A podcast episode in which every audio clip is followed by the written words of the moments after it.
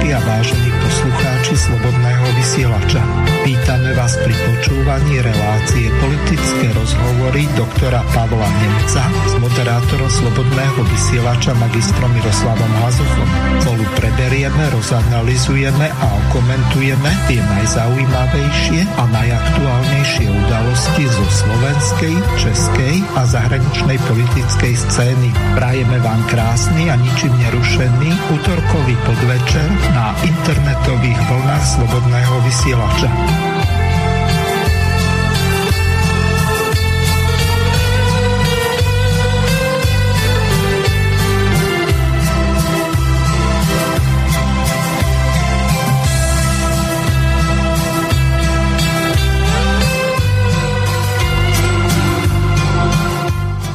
Vážené a milé poslucháčky a poslucháči, od mikrofónu vás zdraví Miroslav Hazucha, ktorý vás bude sprevádzať reláciou politické rozhovory s Pavlom Nemcom a jeho hostom.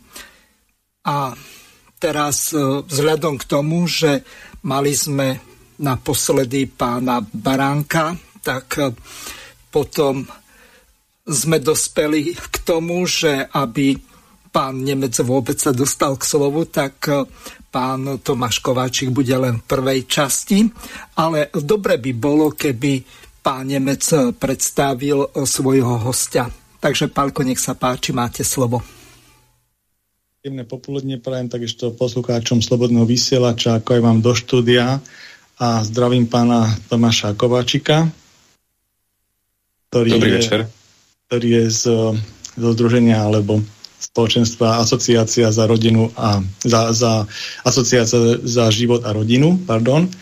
A veľmi rád som, že prijal pozvanie do dnešnej relácie, pretože e, pán Kovačík je signatárom spolu s ďalšími 50 organizáciami e, listu premiérovi Hegerovi, ktorý sa zaoberá e, určitou, určitou konkrétnou situáciou v vývoji našej legislatívy budem veľmi rád, keď nás o tom poinformuje, čo je toho cieľom, čo ich vyrušilo, čo nám vadí.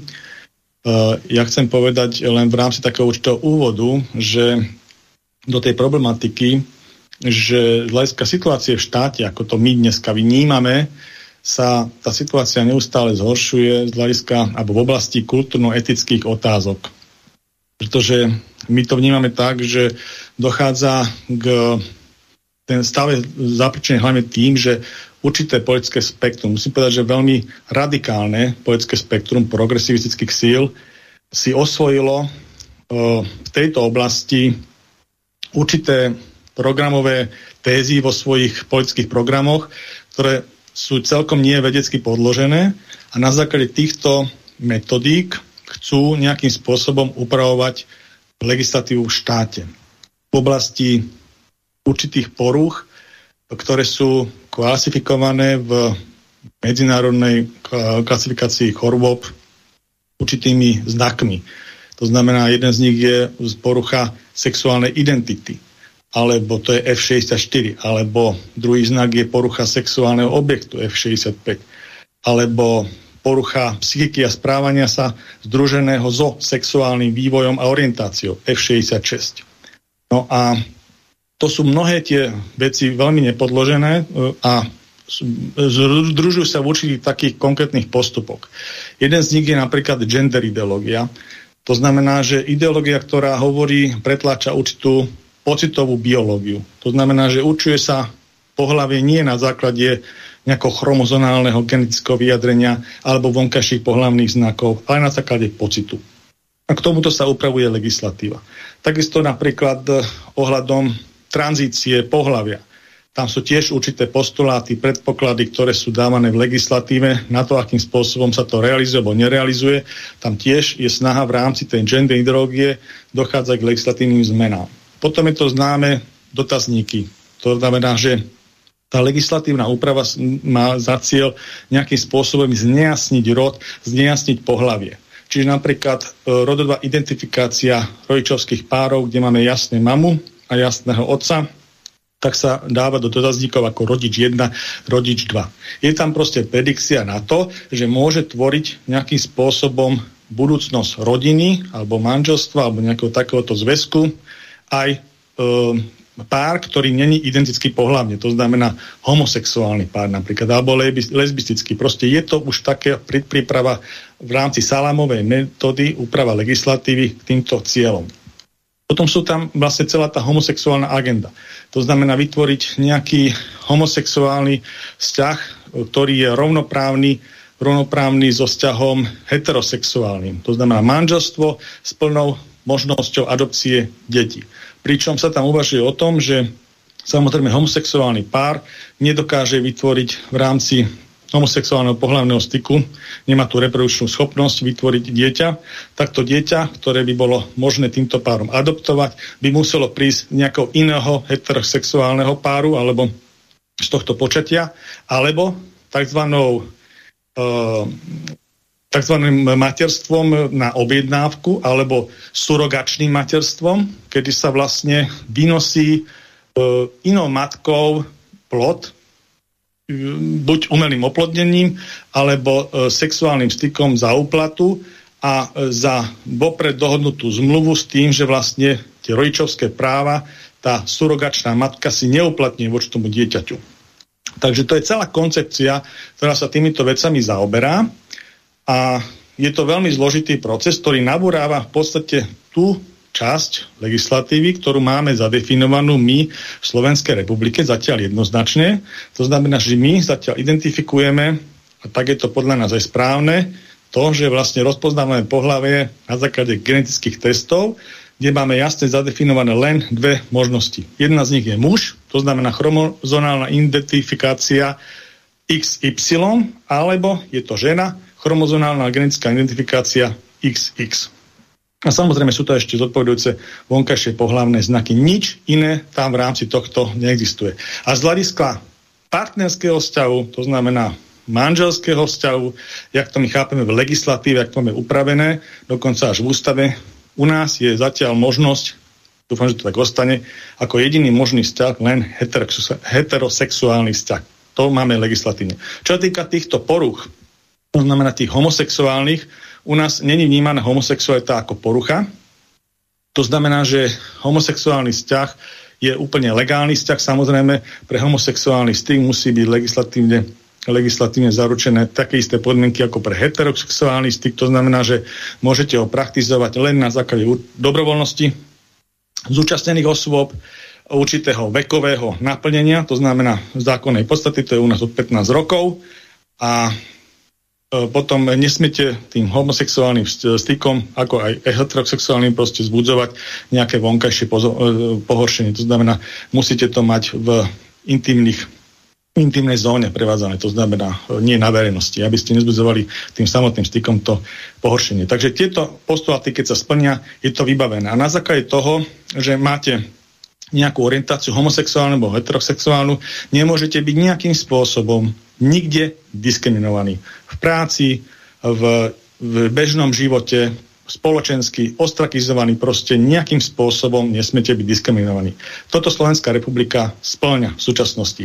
A čo je ten rozdiel? Že my, na rozdiel od týchto progresivistických, radikálnych, zaujímavých poetských skupín, nemáme záujem tieto veci ďalej riešiť v legislatíve.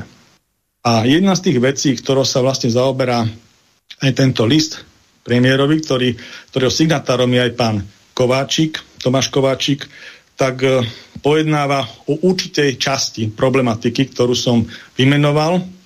A to je, to je e, vzniká tam pochybnosť pri určitom legislatívnom procese, ktorý sa týka jednoho konkrétneho usmernenia ministerstva zdravotníctva ohľadom tranzície pohľavia. A teraz by som odozdal slovo pánovi Kovačikovi, aby nám bližšie osvetlil, teda o čo ide. Ďakujem veľmi pekne za slovo. Pozdravujem poslucháčov aj vás, e, milí hostiteľia. Ja by som začal možno trošku zo širšia a keď ste aj teda spomínali tému homosexuality, uh, mám tu taký citát, ktorý napísal Vladimír Pálko už možno 10 alebo viac rokov dozadu.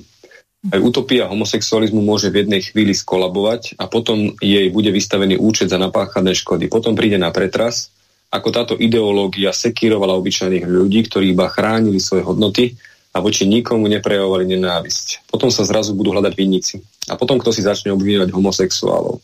Veď sa roky hovorilo, že oni sú tá jedna strana konfliktu, pritom väčšina z nich v tom je nevinne. Potom sa stane, že kresťania budú o homosexuálov brániť.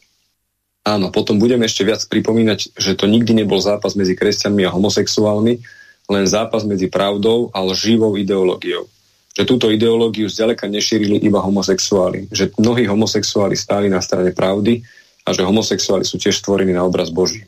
Konec citátu.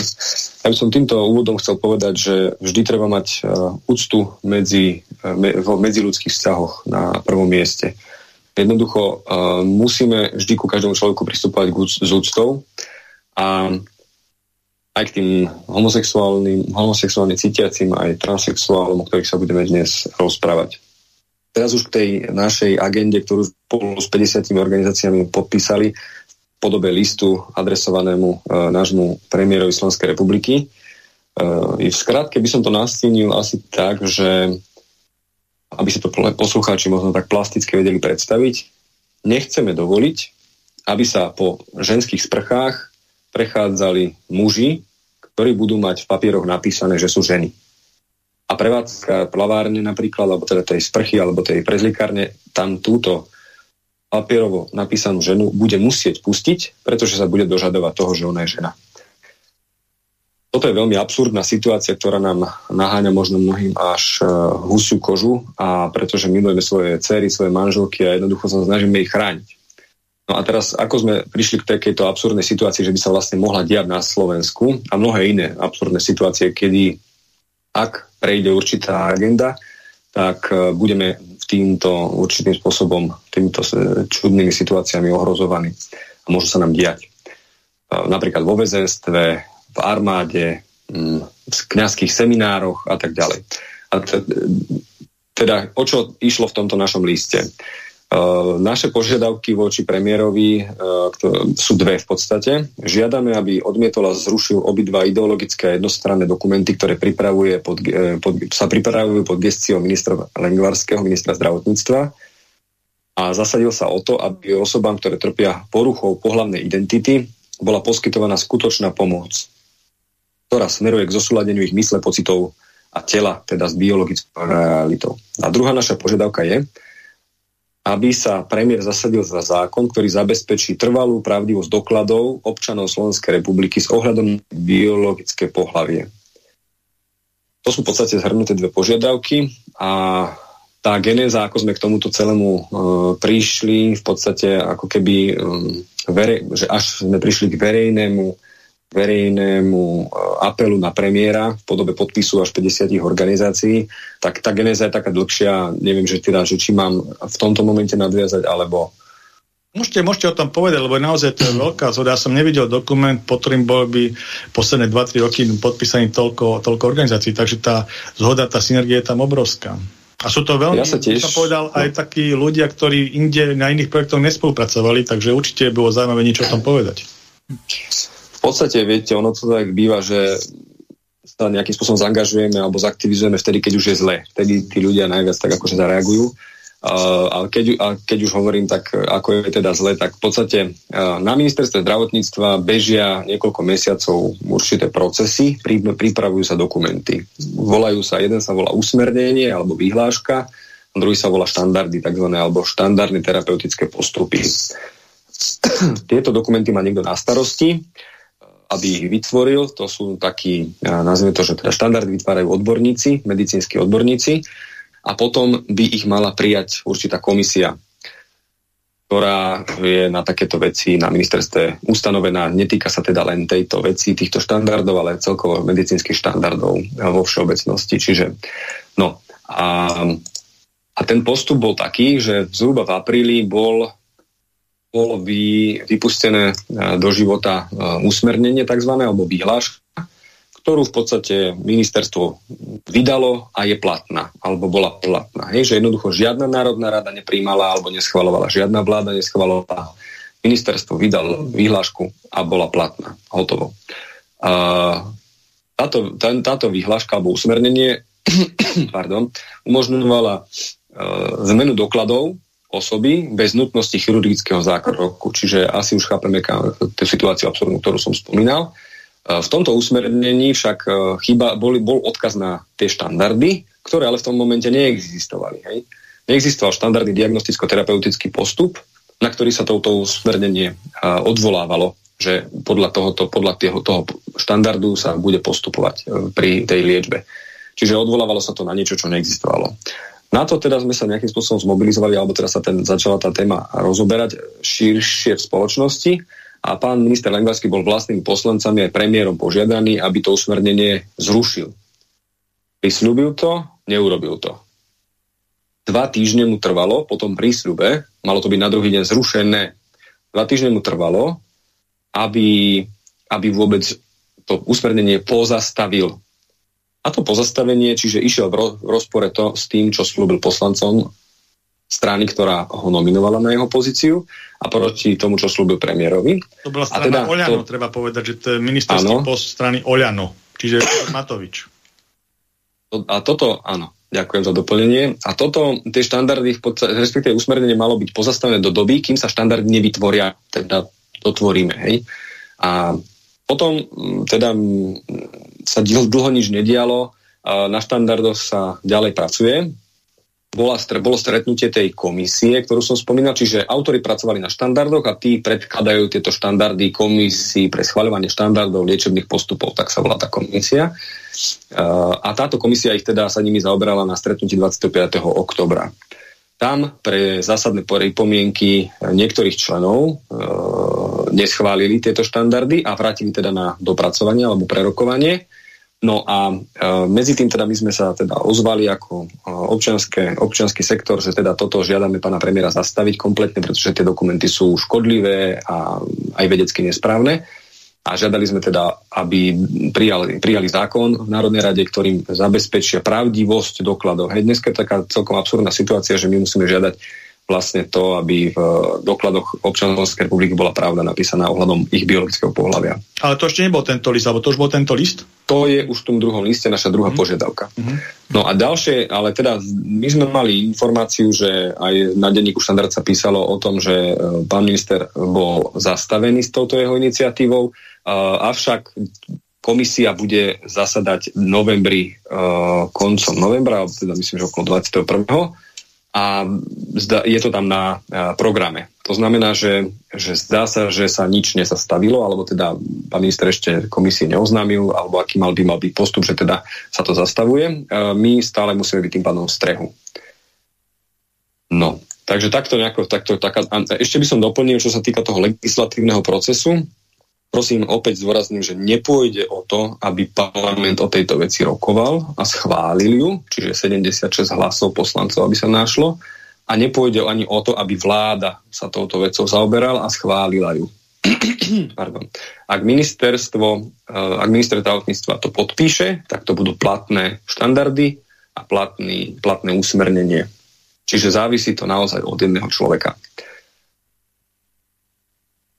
príkladom toho, že vlastne chromozomálne pohlavie, ktoré je geneticky dané, sú dva, tam sa to nedá nejakým spôsobom zmeniť, tak by sa e, pri tej tvorení tých dokladov vlastne dalo zmeniť. Hej? Že vlastne vy ste geneticky dané tomu Y, máte genofond, to sa nedá zmeniť mm-hmm. nejakým spôsobom, ani tranzíciou, ale po nejakých tých e, tranzičných opatreniach, ja neviem, operácii, kastrácii chemické a tak ďalej, by sa to dalo zrealizovať to zmena, myslím, toho pohľavia v občanskom preukaze a v tých našich matrikách a tak ďalej, alebo by sme sa dohodli tak, že by sa to vôbec nedalo zmeniť a jedinou identifikáciou by stále ostal len chromozonálny genetický základ.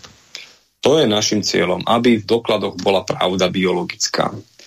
Uh, no, ale teda tie štandardy, ako sú v tomto momente napísané a dnes boli teda na štandarde zverejnené, až to je celkom paradoxné, tak ale teda je to zhoda názvov, čiže denník štandard zverejnil dneska tie štandardy je to inak dokument, ktorý nie, je neverejný a pokiaľ mám informáciu aj rokovanie tej komisie ministerskej bolo mm, v utajenom, alebo ako by som to povedal, režime, režime že má, mala tam, bola tam mlčanlivosť, alebo je tam mlčanlivosť, čiže čiže tiež je to také zvláštne. Není som si istý a neviem, že či sa to netýka bežného aj iných, teda iných tém, o ktorých komisia rokuje, ale, ale je to teda pre mňa osobne také trochu zvláštne. No ale budí. Tak, a na, aby som odpovedal na vašu otázku. Ak ak by sa tieto súčasná podoba týchto štandardov prijala, tak za istých okolností bude stačiť alebo bude stačiť, e, nebude potrebná chirurgická ani hormonálna zmena pohlavia, tzv. v úvodovkách zmena pohlavia, pretože pohlavie sa zmeniť nedá. Ale teda bude stačiť lekárske potvrdenie o tom, že teda zmena pohľavia prebehla a na matrike budú do dokladov zapísané, bude zapísané teda nové pohlavie. E, za istých okolností. Hej. E, Ono štandardy hovoria o tom, že tie podmienky na vydanie lekárskeho posudku sú dve, buď e, podstúpenie chirurgickej zmeny pohľavia, alebo podstúpenie hormonálnej liečby trvajúcej menej jeden rok. No ale takisto sa tam píše, že hormonálna liečba sa nevyžaduje, ak je u osoby s transexualizmom kontraindikovaná. Čiže je tam nejaký problém s tým, aby osoba túto hormonálnu liečbu uh, absolvovala No a to v podstate znamená, že lekár môže vydať e, takéto potvrdenie aj osobám, ktoré vyššie spomínané podmienky nesplnili a e, môže potom jednoducho si dať zmeniť pohľavie aj bez akékoľvek inej zmeny. A to je tam, tam sa dostávam e, na začiatok toho môjho príhovoru, že sa dostaneme do situácie, kedy osoba, ktorá príde na plaváreň, bude sa dožadovať, môže byť aj vyzerať ako žena, a teda keby bola nejaká pochybnosť, možno prevádzkar sa opýta, že teda prosím vás občanský preukaz, tak aj v občanskom preukaze bude mať napísané, že je žena, ale bude mať kompletnú, uh, kompletné pohľavné orgány muža a bude teda pripustený tento muž do dámskych uh, zariadení. Čiže to je jeden problém, ale teda dosť veľký. Takisto tie absurdné situácie môžu, môžeme rozprávať uh, v armádnom prostredí alebo, alebo v rôznych ďalších, napríklad internáty vysokoškolské, kde jednoducho na spoločnú izbu, kde, ako vieme, sa občas pridelujú, keď nielen, že kamaráti, kamaráti idú spolu bývať, alebo teda kamarátky, tak, e, lebo sa poznajú napríklad zo strednej školy, tak môžu sa internáty aj mixujú tie, tých ľudí na tých internátoch a môže sa stať teda, že dostane dievča e, za spolubývajúceho e, trans, transženu, čiže muža, ktorý tvrdí o sebe, že je žena. Ešte, aby toho nebolo málo, tak v tom dokumente sa spomínajú aj to, že je potrebné rozšíriť edukačné aktivity, rozširujúce vzdelanie v tejto oblasti. Hodné sú aj osvetové aktivity zamerané na všeobecnú populáciu, čiže e, táto gender ideológia by sa rozširovala na lekárskych kongresoch, školách, verejných podujatiach. Ďalšia dôležitá vec tých štandardov je, že treba zrušiť indikačné obmedzenia pre hormonálne lieky pre osoby s transsexualitou napríklad, pretože vymedzujú ich preskripciu podľa biologického pohľavia. Hej? A posledná vec, to je taká dosť aj závažná, čo sa týka aj súčasnej situácie v našom zdravotníctve, kedy vieme, že lekárov a zdravotníkov máme málo, tak v štandardoch sa hovorí, že je nutné zabezpečiť rozšírenie medicínskych intervencií, čiže zásahov, ktoré toho času nie sú na Slovensku dostupné, čo sa týka najmä chirurgických zákrokov. Podľa tej informácie, uh, ktorú zverejní denník štandard, tak uh, tam v tabulke sa uvádza 15 chirurgických zákrokov, ktoré sa týkajú tejto tranzície a uh, na Slovensku sú dostupné len 4 z nich. To znamená, že ak sa tieto zákroky na Slovensku nedejú a mali by sme to teda uzakonené, tak vlastne by osoby odchádzali za týmito zákrokmi do zahraničia a my by sme z verejného zdravotného poistenia platili tieto zákroky, ktoré sa dejú v zahraničí. Čiže... Ja ešte poviem zo sveta, zo sveta ešte pardon, doplním, čo ste hovorili, že tá hormonálna liečba, ktoré ste hovorili, že jedna z podmienok tej tranzície ročná, tak sú skúsenosti zo Spojených štátov, že aj po ročnej tranzícii, teda po ročnej hormonálnej liečbe e, nebola tá tranzícia úspešná a bolo identifikované sexuálne napadnutie opačného pohľavia. A uh-huh. udiali sa aj také veci, že v rámci väzenia. To znamená, že Áno. Uh, bola tam, bol tam vlastne muž ubytovaný v ženskej väznici, výkon trestu nastúpil a tam otehotneli uh, myslím dve, dve zenkynie, takže potom museli prežiť uh-huh. napriek tomu pohľaviu zmenenému do pôvodného uh, pohľavia, to znamená medzi mužov. Takže toto sa, toto sa bežne deje, nie je to proste ešte absolútne. Otázka je teda, že čo by bolo byť cieľom toho celého, že vlastne ten súčasný stav zachová to status quo, to znamená, že prioritná pre identifikáciu v Slovenskej republike bude genetická chromozomálna identifikácia, ktorá je nemenná. Ktorá je nemenná. To znamená, že sa narodí a každá bunka identifikovateľná z XX chromozómov u ženy a XY u muža.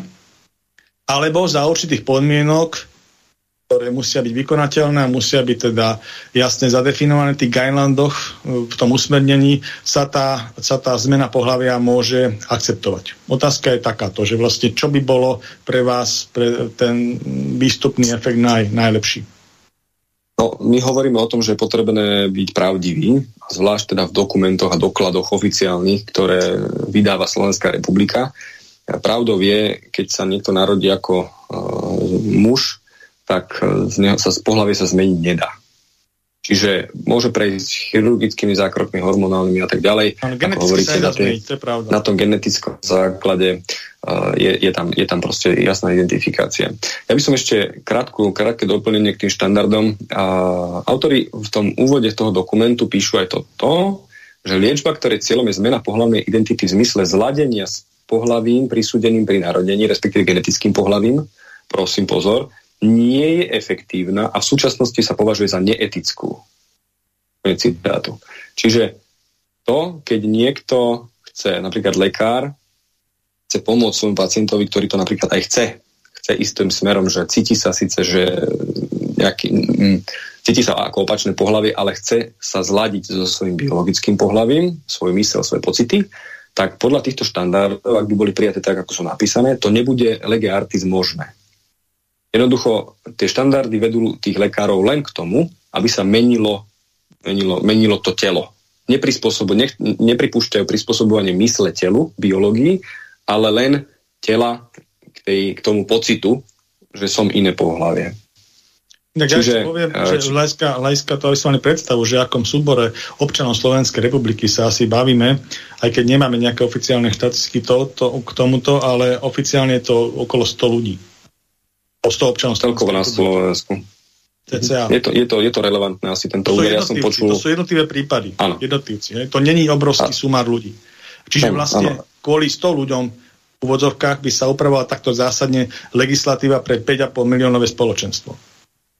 Áno, ja áno tá, ten, je to dobre povedať samozrejme, že tá úcta na tej ľudskej úrovni a tá, to nejaké pochopenie, my sme aj v tom našom, my sme aj v tom našom uh, liste písali, že uvedomujeme si citlivosť a zložitosť situácie týchto osob a súcitíme s ich stavom. A druhej strane sú tu zákony, ktoré, a teda tie situácie životné, ktoré jednoducho vyžadujú, aby sme sa, uh, ako by som povedal, že správa alebo žili podľa, podľa tej, uh, tej, tej pohlavnej reality. Hej? Že naozaj, aby same sa nebáli, čo vlastne chodiť s našimi cerami a manželkami do verejných kúpalísk alebo plavarní alebo nejakých ďalších zariadení, kde jednoducho, aby sme sa nebali, že tam sa môže náhodným spôsobom pohybovať uh, teda chlap v ich uh, sprchách.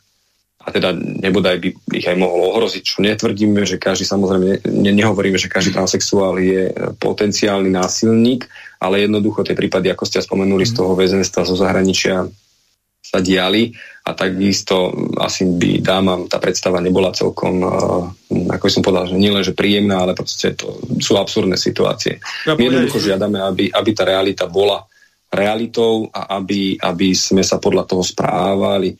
Uh, napriek tomu, že hovorím, súcitíme s osobami, ktoré majú tieto ťažkosti, ale, ale jednoducho my ako ďalší ľudia, uh, ako sa povie, že moje práva siahajú v podstate, kým neobmedzujem práva niekoho iného, takže Takže asi takýmto spôsobom k tomu pristupujeme. Proste tú pravdu a pravdivosť tých dokumentov jednoducho požadujeme. Tie tranzície sa uh-huh. robia, pardon, ešte doplním, tie tranzície sa robia vlastne v dospelom veku iba, hej, to treba povedať poslucháčom, to, to není vek detský, to je dospelý vek.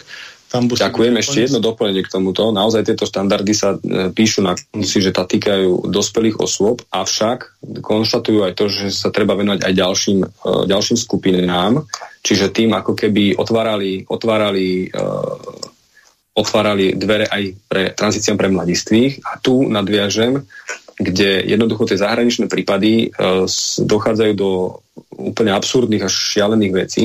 Uh, nárast v západnom svete predstavuje týchto, nárast počtu týchto transexuálov alebo osôb, ktoré sa takto identifikujú s touto ťažkosťou až o 4000%. Z poruchy, ktorá predtým bola trpelo, uh, trpelo uh, možno 0,3 alebo 0,7% osôb, tak sa stala diagnoza krát 4000, o 4000% sa išlo hore. A ešte, jedna, ešte jeden taký číselný údaj, aby nám to teda bolo trošku možno bližšie. V Británii existovala klinika Tavistok, ktorá, ktorá sa venovala teda tranzícia mladistvých osôb. Táto je žalovaná zhruba tisícko, tisíc rodinami detí alebo mladistvých, ktoré teda prešli takýmto, takýmto procesom tranzície v tejto klinike. Dôvodom je zamlčiavanie možných trvalých následkov, ktoré vznikli podávaním blok, blokátorov puberty. Tie, ne, tie následky zahrňajú napríklad neplodnosť, osteoporózu, nesprávny vývoj mozgu, a to, že teda ešte žalujú ich, pretože ich prezentovanie týchto podávania týchto eh, hormonálnych eh, liekov bolo prezentované ako neškodné. Eh, lekárka Hillary Kesová, bývalá prezidentka Royal College of Pediatrics and Child Health, ktorá pre Anglickú národnú zdravotnú službu viac ako rok pripravovala rozsiahly dokument o fungovaní tejto kliniky, okrem iných závažných porušení konštatuje aj to, že klinika obchádzala niektoré postupy a namiesto kvality sa zameriavala na kvantitu. Náznaky o tom, že táto klinika je viac ideologickým medicínskym pracovým zariadením, potom prenikli aj na verejnosť až o niekoľko rokov. Čiže tu e, jednoducho sa bavíme o tom, že my súcitíme a máme úctu ku každému jednému človeku a jeho situácii a tu potom e, nejakí, ako by som to povedal, ideológovia uh, uistujú tu, tých mladých, alebo možno aj teda však aj dospelé osoby, jednoducho aj týmito štandardami, uh, vlastne, ako som pomenoval, nebude možná iná liečba, čiže zosúľadovanie pocitov, mysle a biolo- s biologickou realitou, ale chcú prispôsobovať tú biologickú realitu tej mysli a tým pocitom. Čiže tu ide niekto jednoducho poškodzovať uh, zdravie uh, osôb a my vlastne chceme, aby, aby sa zdravé orgány teda neodstraňovali, aby ľudia nepostupovali hormonálnu liečbu alebo teda v úvodzovkách liečbu, keď jednoducho ešte treba s nimi rozprávať o ich psychických, psychickom nastavení, možno psychických ťažkostiach a, a jednoducho toto, toto je tá realita. V Británii treba povedať ešte jednu vec, že tá klinika sa už zavrela medzi časom, lebo tam mm-hmm. tiež vznikol určitý politický prúd, ktorý hlavne okolo konzervatívnej strany, ktorý vlastne tieto veci začal preosievať, lebo tá gender ideológia v Británii je veľmi rozvinutá možno v rámci európskeho kontinentu najviac, ale mm. už mhm. tam sú určité prehodnocovania a jedno z tých prehodnocovaní je aj práve zavrti tejto kliniky. A tiež treba ešte povedať jednu vec v súvislosti s tými mladistvými, totiž to tá gender ideológia vlastne hovorí o takú tézu, že biologicky pohľavne nie určené, ale vlastne to biologické pohľavie sa dá prekonať možnosťou slobodného rozhodnutia. To znamená tým pocitom, ne? že vlastne s čím sa vy identifikujete. A sú na to urobené aj celé metodiky z hľadiska školskej alebo ešte aj predškolskej indoktrinácie, čo ste hovorili, mm. že vlastne to je veľmi dôležité podchytiť tú mládež a tam robiť to e, sexuálne zneistenie a to, to rodové zneistenie a tak ďalej, pretože jedna z tých test gender ideológie hovorí o tom, že nemali by ste ako pri výchove dieťaťa určité také rodové predsudky používať. Napríklad, že e, kupovať modrú výbavičku pre chlapca a rúžovú pre dievčatko. Pretože už nejakým spôsobom začínate ovplyvniť. Máme volajúceho poslucháča, aj keď e, som to nevyhlásil, tak ho pustíme do vysielania. Nech sa páči, ste vo vysielaní, môžete Halo? položiť otázku. Áno. Halo? Dobrý večer. Áno, ste vo vysielaní. Nás nepočuje pán poslucháč? Um, počul nás len ja by som ešte dokončil, teda pokiaľ sa neozve znova, že vlastne takýmto spôsobom, aby ste neovplyvňovali vývin toho dieťaťa a jeho sexuálnu identifikáciu, tak vlastne mali by ste robiť všetko v takých gender neutrálnych veciach. To znamená žiadne rúžové a modré oblečenie, proste gender neutrálne. Neoslovať ho chlapec, dievča, ale neutrálnym spôsobom. Takže aj dokonca aj výber mena. Tak, takže to je celá filozofia na tom postavená a to sexuálne zneustenie sa už v Británii ukázalo, že v skutočnosti tá porucha sexuálnej identifikácie, uh, myslím skôr je to homosexuálne teraz a v tomto smere, je okolo 4% v populácie. A v Británii to stúplo na 11% po týchto všetkých gender ideologických opatreniach, ktoré v tom štáte zaviedli.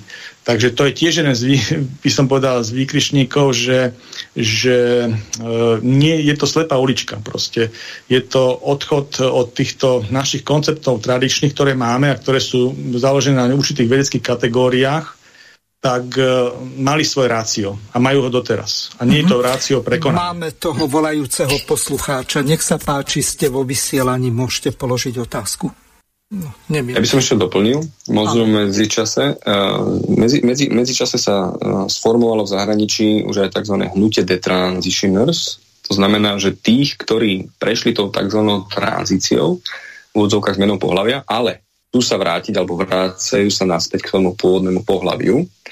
Samozrejme, toto je spojené, tento návrat so zdravotnými ťažkosťami, respektíve už aj tá tranzícia je spojená s ťažkosťami zdravotnými, keď jednoducho tam tá plodnosť, pokiaľ boli odstranené pohľadné orgány, tak nie, nie je možné obnoviť sú tam tie zásahy aj tých hormonál, hormonálnych kúr, ktoré jednoducho tiež majú dopad na to, na to zdravie. Ale teda je zaujímavé, že vzniká takéto hnutie detranzicionérov, ktorí, ktorí hovoria o tom, že treba byť opatrný pri tom procese tranzície, že, že či je, a preskúmať to naozaj do hĺbky, že či tá zmena toho pohľavia je to, čo toho človeka urobí šťastným.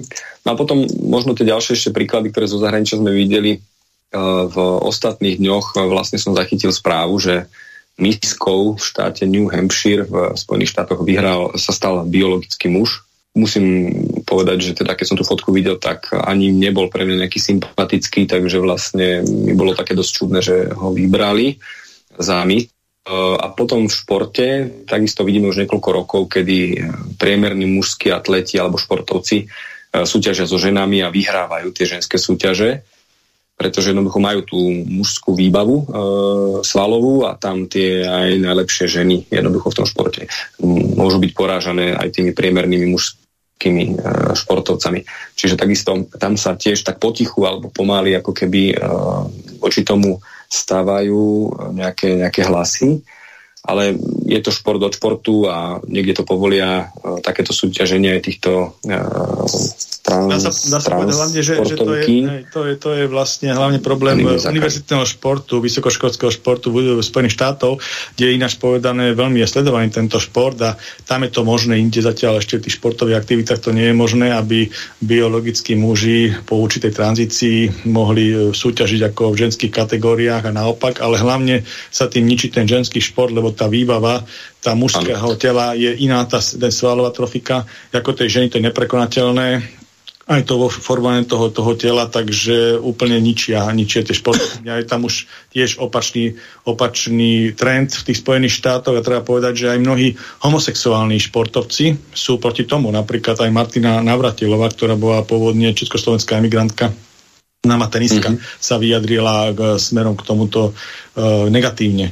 Takže samozrejme, treba povedať, že v Spojených štátoch je to veľký súboj politický medzi demokratmi a republikánmi a existuje tam tzv. cancel culture, to znamená kultúra vymazávania iných názorov, ktorá sa snaží zaviesť um, ináč aj u nás, musím povedať, hlavne týmito progresivistickými skupinami, ktoré majú väčší podiel v mediálnej scéne u nás, ako majú reálny podiel spoločnosti.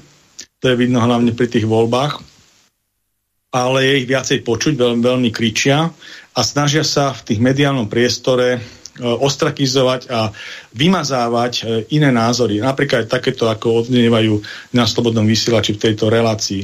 A tiež treba povedať, že aj na vás už stihli zautočiť na túto iniciatívu. E, neviem, mo- možno ste to postrehli, v denníku sme vyšiel článok, kde, kde ste boli ináč aj konkrétne menovaní ešte aj v celkom dobrej spoločnosti pána Chromíka a pána, myslím, Danišku tam bol, ktorí vlastne uh, boli okrem toho, že v denníku N, ktorý je známy týmito stranickou pozíciou tých, tých progresívnych skupín a robí tú žurnalistiku veľmi aktivisticky smerom k týmto skupinám, tak vás ostrakizovali a dávajú vám závinu, že vlastne že vlastne vy ste rozputali tú kultúrnu vojnu s tými pochodmi za rodinu a s tým referendum, e, čo ste, čo ste robili v roku 2015, tak možno ešte mhm. nejaký názor na túto vec na túto vec. Samozrejme, že nedajú vám slovo, ale nejakým spôsobom vás ostrakizujú. Pán Chromik tam dostal možnosť na vyjadrenie. Ja som mu aj hovoril, že dajú ti možnosť na povedať alebo napíšu z tvojho vyjadrenia vety veľmi dobre váž slova, ktoré im pošleš, ale teda bolo to tak samozrejme e, názorovo jasne zadefinované, aký ten článok e, aj to médium je, tak e, ono je, ako by som povedal, že no, nemôžeme sa zľaknúť toho, ale ne, alebo bolo by nám, keby o nás písali pekne, viete, hej, že, že keby, keby nás, keď nás začnú mainstream médiá chváliť, tak asi bude, asi bude niekde problém. A to treba mať na pamäti, že keď nás opľúvajú, kúpajú a tak ďalej, tak akože treba to zniesť, ale nie preto, že by sme sa vyžívali v nejakom masochizme, ale naopak proste preto, lebo keď nikto nebude hovoriť pravdu, tak ako sa v Biblii píše, tak kamene budú kričať, hej. Keď budete mlčať, kamene budú kričať. To znamená, že jednoducho ide nám o, to, o dobro ľudí, o to, aby, aby jednoducho sa ľuďom neubližovalo pod rúškou nejakej ideológie, a jednostranných, jednostrannými dokumentami, ktoré sa tu teda poprímajú. Uh, my sme samozrejme, ja som aj na Facebooku viedol nejaké diskusie o týchto témach, uh, obviňovaní sme z toho, že ubližujeme týmto transexuálom a ako ich nemáme radi a neviem čo. Uh, no tam je otázka vlastne, že kto vlastne takýmto jednostranným prístupom ide, ide ubližovať, keď vlastne hovorím, nebudem môcť keď aj pacient a lekár by chceli viesť tú, toho pacienta naspäť k t, zosúladeniu tej mysle a pocitov so svojou biologickou realitou, tak nebude to môcť robiť, keď tieto štandardy budú prijaté. Hej, že ako keby nebude to štandardný postup, to, čo bude robiť, to zosúľadovanie mysle s telom, s biológiou a tým pádom bude mimo, mimo, bežne, mimo bežného, ako keby budú musieť hľadať také tie kľúčky a uličky, ako ešte toto predpísať alebo skúsiť a ja neviem, nejakým spôsobom sa do toho, sa v tom medzi tým kľúčkovať. Ešte nám často býva opäť, vyčítané, že vlastne my... Opäť máme volajúceho poslucháča, tak ho prepojíme. Nech, Nech sa páči. páči. No, dobrý večer. E, neviem, ako som bol úspešný. No, Minulý... teraz ste vo vysielaní, tak môžete položiť otázku. No, tak skúsim ho položiť bez problémov technických. No, e, to je otázka incenstu. Pretože e, akože pohľavný styk, e, keď bol heterosexuálny, vtedy väčšinou, tak e, tam hrozilo počatie dieťaťa a tým pádom i manželstvo a vôbec e, ochraňovalo proti tomuto incestu, pretože nebolo povolené medzi súrodencami, ako sa to kdekade ešte aj u nás deje, v určitých oblastiach komunity. A tým pádom, že sa rozmnožia e, akože homosexuálne vzťahy, tam ten incest prakticky není možný, lebo není treba ochrana toho plodu lebo nedokážu splodiť a tým pádom môže aj e, otec so synom, keď sa majú radi, alebo matka po prechode treba tiež so synom. Viete, keď bude manželstvo pre každého, tak e, sa zlomí táto e, pečať na pandorinej skrinke manželstva a viete, môže každý s každým, jak v americkom seriáli. No, tak čo na to, akože, či riešia tento problém. Ja som sa s ním nestretol, že, a to by bol dobrý argument o, na to, že manželstvo nemôže byť pre každého, lebo aj tento incens sa tam legalizuje prakticky. Lebo láska, len pre lásku a hedonizmus, bezbrehé užívanie, to, ne, to vlastne nič nepoškvrní. Tak, to by som si, že na túto tému trošku. Dobre, ďakujem ste, dobrý. Topo. Ďakujeme, pekný večer prajeme, takže nech sa páči, môžete odpovedať poslucháčovi. Ja by som to úprimne povedané až takto ďaleko nevidel, lebo naozaj e, je to, ne, ako by som povedal, že nevylučujem, že niektorí ľudia majú naozaj rôzne chúťky vo svojom živote a teda ale teda myslím, že od tohto sme ešte veľmi ďaleko, alebo ak vôbec, ani som nezachytil, že by vo svete niekde inde sa o, o téme e, umožňovania manželstva alebo nejakých stykov incestných uh, uvažovalo. Takže zatiaľ ja by som to videl uh, teda v tej téme toho transexualizmu, kde sa snažíme ochraniť, e, ochraniť ľudí pred ich zdravotnými ťažkosťami a zároveň tie ženy, najmä asi teda tie ženy v tých verejných e, inštitúciách, verejných, ja neviem, oblieh prezlikárniach a tak ďalej, pred nejakými nečakanými návštevami. Ja by som mal takú jednu... Už hádam sa konečne dostanem k slovu. Nech sa páči, Mirko. Ja som sa chcel spýtať na niekoľko takých dosť dôležitých vecí. Pre mňa toto nie je téma, ktorá by bola neznáma. Ja som sa s pánom Kovačikom včera z hodovokolností o tomto rozprával. Moja sestra, keď bola na internáte na vysokoškolskom, a to bolo pred štvrtstoročím, je odvtedy viac ako 25 rokov, tak už vtedy niečo takéto prebiehalo. Možno, že ten dotyčný pán, ktorý prešiel tou tranzíciou zo ženy, sa volal Pôvodne to bola Mária Trojanová a prešla na Mária Trojana. A celý problém vtedy spočíval tak, že tí vysokoškolskí učitelia sa s tým nevedeli vysporiadať od priblblých žartíkov až po tvrdé invektívne poznámky e, takého charakteru, že to bolo na hranici diskriminácie, lenže už vtedy Napríklad e, ubytovateľky na internáte mali obrovský problém, čo s týmto individuom, ktorý e, nebol ani mužom, ani ženou, e, tak robiť. A vtedy to riešili takým spôsobom, že kým tá tranzícia neprebehla, tak dostal, dostala jednotku izbu, to znamená samostatnú, a až potom, keď sa to zmenilo v občianskom preukaze, lebo vtedy pre štvrť storočín sa už občianské preukazy menili, tak až potom bola či už bol zaradený medzi chlapcov. Ale ja som ešte chcel reagovať na jednu podstatnú vec.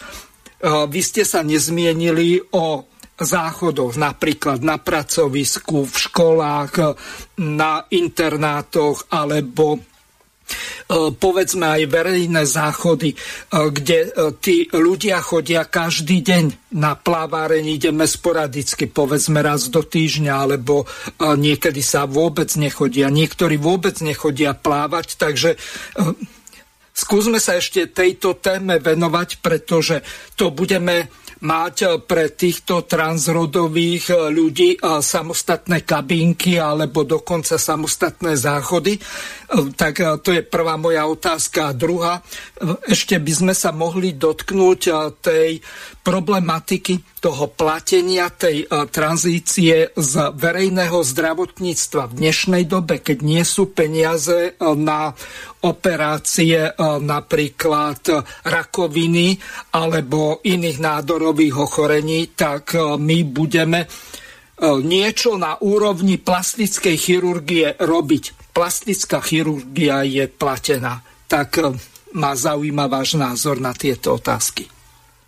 Ďakujem. No áno, plastická chirurgia je platená a v podstate, je, ako, ako by som povedal, že ja rozumiem a snažím sa si tom pristupovať k osobám, ktoré majú takúto ťažkosť, alebo teda ono sa to podľa medzinárodnej klasifikácie chorôb, na ktorú sa odvoláva aj to úsmernenie ministerstva zdravotníctva, nazýva poruchou.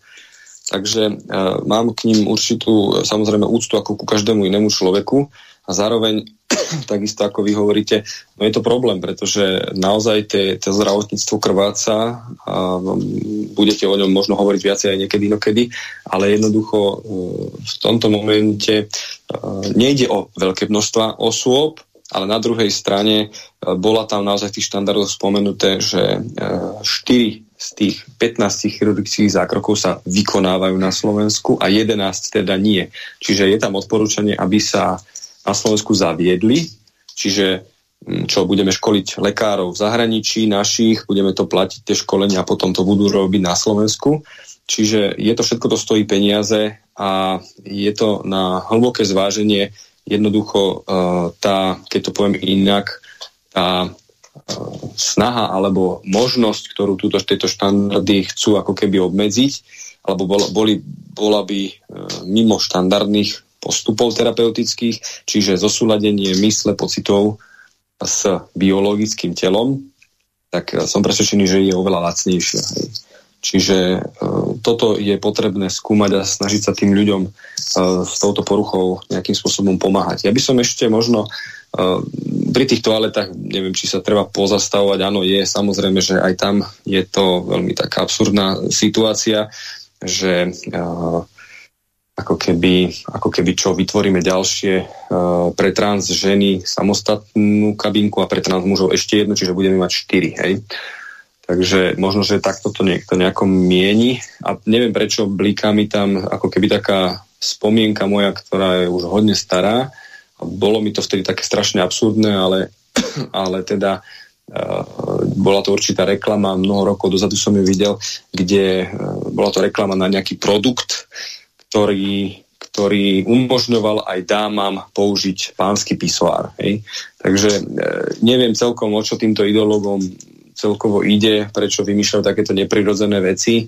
Ja si myslím, že a máme to vlastne v takom tom určitom popise, keď nás niekto nazýva konzervatívcami, tak vlastne ako vrátiť sa k nejakému prirodzenému nastaveniu a prirodzenému fungovaniu spoločnosti, ktorá nikomu neubližuje, nikoho nediskriminuje, nikomu ne, nikoho neostrakizuje, nikoho nenapáda samozrejme, akékoľvek násilie treba odsúdiť tak jednoducho vrátiť sa k nejakému normálnemu fungovaniu a neriešiť, uh, neriešiť tu hm, takéto, takéto, takéto témy, ktoré budú mať, a, a respektíve riešiť ich, ale neriešiť ich spôsobom, ktorý bude mať zásadné dopady na rodinné právo, školský, školský systém, áno, a sociálny systém a tak ďalej a tak ďalej.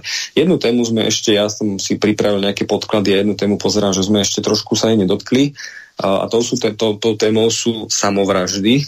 Je to veľmi samozrejme citlivá vec a veľké tragédie sú to samozrejme, ale nejaké čísla k tomuto, lebo sme obviňovaní z toho, že vlastne prispievame k tomu, že tie trans osoby pardon, budú tým pádom kvôli nášmu necitlivému prístupu páchať samovraždy, tak v roku 2011 vyšla švedská štúdia, ktorá zistila, že osoby po chirurgickej zmene pohľavia majú zvýšené riziko smrti v porovnaní s inými osobami. V prípade samovraždy to bolo riziko až 19 krát vyššie. Vysoko, vysoké riziko samovraždy majú aj osoby, ktoré e, pociťujú nesúľad so svojím pohľavím a nepodstúpili tranzíciu. Uh, otázka teda bola, ktorá skupina teda trpí viac psychickými problémami, ktorá, či tá, ktorá nešla do tranzície chemické alebo chirurgické, alebo tá, ktorá podstúpila chemickú alebo operačnú zmenu pohľavia. No a potom ešte bola uh, ďalšia štúdia švédska, ktorá uh, bola napísaná v roku 2019 a uh, celkom kľúdzovka, keď som to čítal, tú informáciu od pána, z článku pána Danišku dneska, tak vlastne tí autori tej štúdie vlastne pôvodne povedali, že samotné užívanie hormónov v procese tranzície nemá vplyv na celkové psychické zdravie, avšak chirurgická operácia podľa nich má s určitým ostupom pozitívny vplyv. No a toto samozrejme sa v médiách veľmi silne akože uchytilo. Na, na druhej strane potom sa ohrodili ďalší výskumníci proti týmto tvrdeniam že teda je tam pozitívny vplyv tá, tej chirurgickej operácie a pričom e, hovorili teda títo ďalší výskumníci, e, že teda tá pozitívna interpretácia vplyvu chirurgických operácií nezodpoveda samotným dátam, ktoré v tej štúdii boli. A autori tieto výhrady potom uznali a zverejnili opravu, že ani chirurgické operácie nemajú pozitívny vplyv na psychické zdravie dotknutých osôb. Naopak, z údajov je jasné, že operácia nemala na psychické zdravie pozitívny vplyv. Skôr sa dá povedať, že v každej meranej kategórii dopadli osoby s poruchou genderovej identity, ktoré podstúpili operáciu horšie ako tí, ktorí na operáciu nešli. Čiže ja si neviem celkom uh, vysvetliť, že tí autority tej štúdie vydali najskôr jedno stanovisko, pričom ich čísla im to stanovisko vôbec nepodopierali, skôr naopak. A potom, samozrejme, ale medzi tým tá mediálna sféra tú informáciu rozniesla po celom svete. Hej? Čiže e, otázne je vždycky, keď už je nejaká oprava toho nejakého vyhlásenia, že či teda sa dostane naozaj cez tie médiá takým veľkým amplifikačným e, mechanizmom až k tým všetkým divákom a poslucháčom, ktorí tú pôvodnú správu videli. Hej? To veľmi spochybňujem, úprimne povedané. Takže e, tu na aj čo sa týka tých samovrážd, e, nevyzerá to vôbec dobre a ono vlastne uh, celkovo, teda, ak som správne porozumel tej štúdii prvej, ktorú som spomínal, tak 19 krát vyššie riziko samovraždy u týchto osôb, či prešli po operáciou alebo neprešli operáciou. Uh, podľa mňa laicky, laic, z laického pohľadu hovorí o tom, že je tam problém a treba, treba s tými osobami pracovať na psychologickej, psychiatrickej úrovni. Vo všetkej láske samozrejme, to není ako nejaké hanlivé, ale vo všetkej láske naozaj, akože keď je tam takéto ťažkosti sú, tak treba tým ľuďom pomôcť. Ja by som k tým záchodkom v podstate povedal toľko, že v zahraničí, v Spojených štátoch e, sa nejakým spôsobom e, v určitých štátoch e, tá legislatíva tak upravovala, začali tam robiť tie záchody pre tých nerozhodnutých úvodzovkách, ale tiež tam boli prípady sexuálneho napadnutia, dokonca aj z na tých záchodoch, kde sa vlastne stretávali tie pohľavia. Takže myslím si, že tiež to bude otázka času, že sa to vyhodnotí možno v nejakom širšom časovom horizonte ako slepá ulička. No, bolo by dobre, keby to sa vyhodnotilo čím skorej e, relevantných, z relevantných údajov a faktov, a ako to naobližuje veľmi veľkému množstvu ľudí. Ja si myslím, že tých prípadov aj v rámci Slovenskej republiky to sú jednotlivci, treba sa venovať individuálne a nejaké, nejaké, nejaké solidné rezume v tom nájsť, lebo toto je tiež len diskusia, kde sa vlastne vyjasňujú stanoviska, aby to nebolo o nejakom e, nátlaku aj z jednej alebo druhej strany a ešte ma zaujímala jedna vec, e, nedá mi to, aj keď to celkom nesúvisí s touto tranzíciou, ale s tými um, ukotveniami tej legislatívy, tej homosexualite uh, a homosexuálnym zväzkom manželským a s adopciou. Bol prípad na Slovensku teraz nedávno, kedy vlastne slova, ktorý si nejakým spôsobom uzavrel homosexuálny vzťah v Argentíne. Tak, manželstvo? Manželstvo, áno tak e, na základe toho e, požiadal cudzineckú policiu o pobyt, ten Argentínčan, manžel toho Slováka, uh-huh. v mysle argentinskej legislatívy, homosexuálny manžel. No a samozrejme na Slovensku to neplatí, takže cudzinecká policia ten, e, ten pobyt neudelila na základe tohto vzťahu, ktorý vlastne pre nás neexistuje. Bol vyvolaný súd a tam vlastne advokát Kubina, to je človek, ktorý robil v advokátskej kancelárii alebo robil spoločne s Danielom Lipšicom, ktorý je teraz e, e, špeciálny prokurátor Slovenskej republiky, tak tento obhajoval toho Argentínčana a argumentoval s tým, že vlastne oni nechcú legalizovať ten zväzok, iba ten pobyt. No a na základe určitých legislatívnych postulátov Európskej únie tak eh, sa ten pobyt eh, tým súdom eh, legalizoval. Samozrejme ešte možnosť odvolať a tak ďalej. Mňa by zaujímal tento váš názor na to, lebo poviem vám iný príklad, ktorý by som použil. Napríklad v Nemecku, keď bola veľká utečenská kríza v roku 2015, tak došli ľudia z Blízkeho východu. A v určitých štátoch Blízkeho východu je možnosť vzniknúť heterosexuálnemu vzťahu uh, už od 12 rokov. Maloletov v našich, mm. našich uh, legislatívach, s maloletách, v nemeckých legislatívach s maloletou, uh, maloletým človekom. Hej? Čiže 12-ročné dieťa vlastne v našom pohľade mm-hmm. dieťa. Ale u nich to je legálne. Čiže v určitom štáte, blízkovýchodnom nebudem hovoriť, je legálne uzatvárať do 12 rokov manželstvo. Tento človek bol dospelý, a mal e, požiadavku v rámci scelovania rodín, keď došiel, samozrejme, prichádzali, tí migranti prichádzali muži. To je vždy taký predvoj, aj teraz, keď je ten predvoj, tak chodia z toho blízkoho východu muži. A potom v rámci legislatívy, keď už sa dostanú do cieľovej krajiny, najčastejšie to bolo Nemecko, aj toto bol príklad z Nemecka, tak dochádza, k, majú už na to taký matrix legislatívny správ, advokátsky právnikov, už tam majú svojich a títo už nejakým spôsobom začínajú zabezpečovať, aby mohli rodiny, príslušníci prísť do cieľovej krajiny toho migranta no a legalizovať ten, ten pobyt. No a tam došlo vlastne k diskurzu takému, jak u nás, tento prípad, že vlastne v Nemecku je to proste trestný čin spať s maloletou. No a toto vlastne on žiadal prísť maloletú manželku, aby udelili pobyt a vlastne e, nejakým spôsobom uh, sa to tam zrealizovalo. Takže bolo to veľké, veľké, veľké, bolo to samozrejme súdne riešenie a tak ďalej, bolo to veľké, veľký problém pre nemecké právo, ale tam to skončilo tak, že nie. Takže mňa by zaujímal tento váš názor. A ja som sa na Slovensku. Áno, ja som sa pousmial, lebo mi tak napadlo, že dopadlo to v Nemecku tak, že nie. Možno, že mi napadlo, že do času.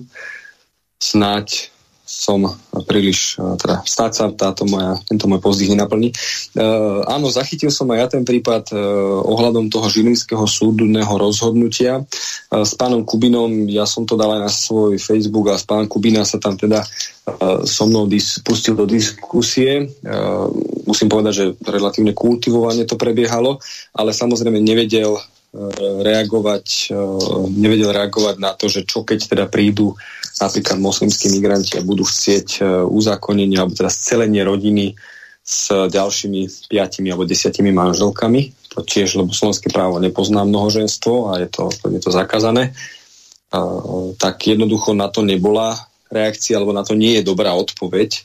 On jednoducho samozrejme, že vždy, keď sa manželstvo takýmto spôsobom eroduje, cez snahu zaviesť aj manželstvo rovnakého pohľavných párov, tak keď sa opýtate tej druhej strany, ktorá s vami diskutuje a má ten dúhový názor, tak sa opýtate, že, ale, že a prečo iba dve osoby, tak sa urazia dokonca niektorí, hej, že, že čo to vymýšľam za hlúposti, že, že však jasné, že iba dve osoby. No tak ale po, prosím tak keď nie muž a žena, doteraz to bolo takto zadefinované, tak prečo vy to obmedzujete na iba dvoch mužov, prečo nie troch? A potom, keď som im dal aj príklad, už neviem, ktorá juhoamerická krajina naozaj od, oddala až troch mužov, tak e, jednoducho tam na to nie sú argumenty, len proste zostať ticho, lebo proste áno, musí človek, keď chce e, ako byť, e, ísť prísne logickým spôsobom, tak nie je, nie je, nie je dôvod brániť manželskému zväzku e, viacerých osôb tým pádom. Hej, že je to absurdné. Tak. No a pán Kubina takisto tam dostal otázku, že teda, alebo teda ja som mu napísal, že toto je aktivistický súdny aktivizmus, čo on rozporoval, lebo podľa neho súdny aktivizmus je niečo iné. A, a jednoducho, že on, ja som mu napísal, že je súčasťou proste zmeny slovenského hm, práva alebo nejakej situácie, už to nepamätám presne to, to, čo sme si písali, ale proste na to tiež nereagoval, odmietal to, že proste nie, on tu išlo len naozaj o to, aby bol trvalý pobyt umožnený a keď sa ho tam pýtala ďalšia právnička, moja známa, že však ale ten trvalý pobyt mohol byť udelený napríklad aj podľa e, iných dôvodov, napríklad, že by prišiel sem pracovať, tak na to takisto si nepamätám už, aká bola, či vôbec nejaká reakcia. Jednoducho, ja to vnímam, ten rozhodnutie toho, tá, tú žalobu a samozrejme aj rozhodnutie toho Žilinského súdu uh, určitým spôsobom aktivisticky, No a ešte doplním, že my máme jeden, alebo teda ďalší problém aj v tejto oblasti tej transexuálnej agendy a ten pri, bol veľmi, je veľmi čerstvý tá informácia z ostatných eh, hodín, by som to tak povedal, kedy Najvyšší správny súd rozhodol v prospech transexuála, ktorý sa domáhal zmeny pohľavia z mužského na ženské. No a v matrike vo zvolenie neúspel, e, pretože nemal, neprebehol chirurgický zákrok a ten e, teda súd, myslím, druhého stupňa, e, krajský súd teda rozhodol tak, že teda matrika, bola, matrika mala pravdu, že, že nemala to teda udeliť, alebo teda zmeni, zmeniť pohlavie v dokumentoch. No a potom to teda išlo na najvyšší správny súd, ktorý ale povedal, že že dovolte mi zacitujem. V ďalšom konaní bude úlohou Krajského súdu opätovne dôsledne posúdiť a riadne odôvodniť predmetnú právnu otázku a to s prihľadnutím na to, že všeobecne záväzná právna úprava SR v žiadnom ustanovení explicitne neurčuje, že pre verejnú mocenskú akceptáciu zmeny pohľadu je potrebná realizácia chirurgického zákroku kastrácia, a pokračuje ďalej a neobsahuje ani podrobnú úpravu týkajúce sa lekárskeho potvrdenia, na základe ktorého sa takáto zmena pohľavia má v evidencii realizovať. No, čiže ešte tam bola jedna citácia. Právny názor Krajského súdu, ktorý za vyššie uvedených podmienok striktne trval na požiadavke chirurgického zákroku, kasačný súd neakceptoval.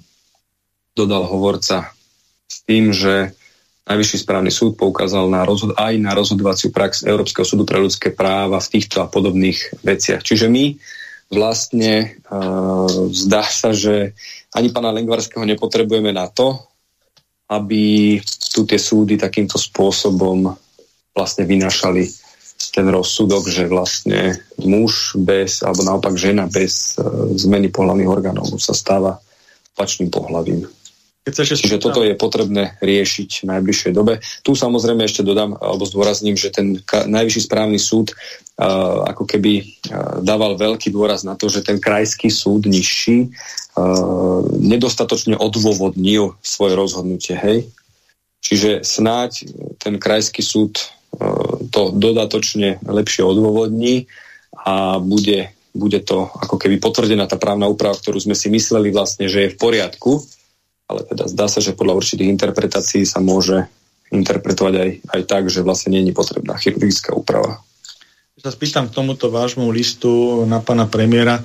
Bola tam už nejaká oficiálna odozva zo strany premiéra na ten list, nejaká možnosť rokovania? Máte o to záujem teda sa stretnúť s pánom premiérom alebo aj so zástupcom ministra zdravotníctva, sprostredkovanie a nejakým spôsobom si vyjasniť. Je taká predstava, je taká aktivita?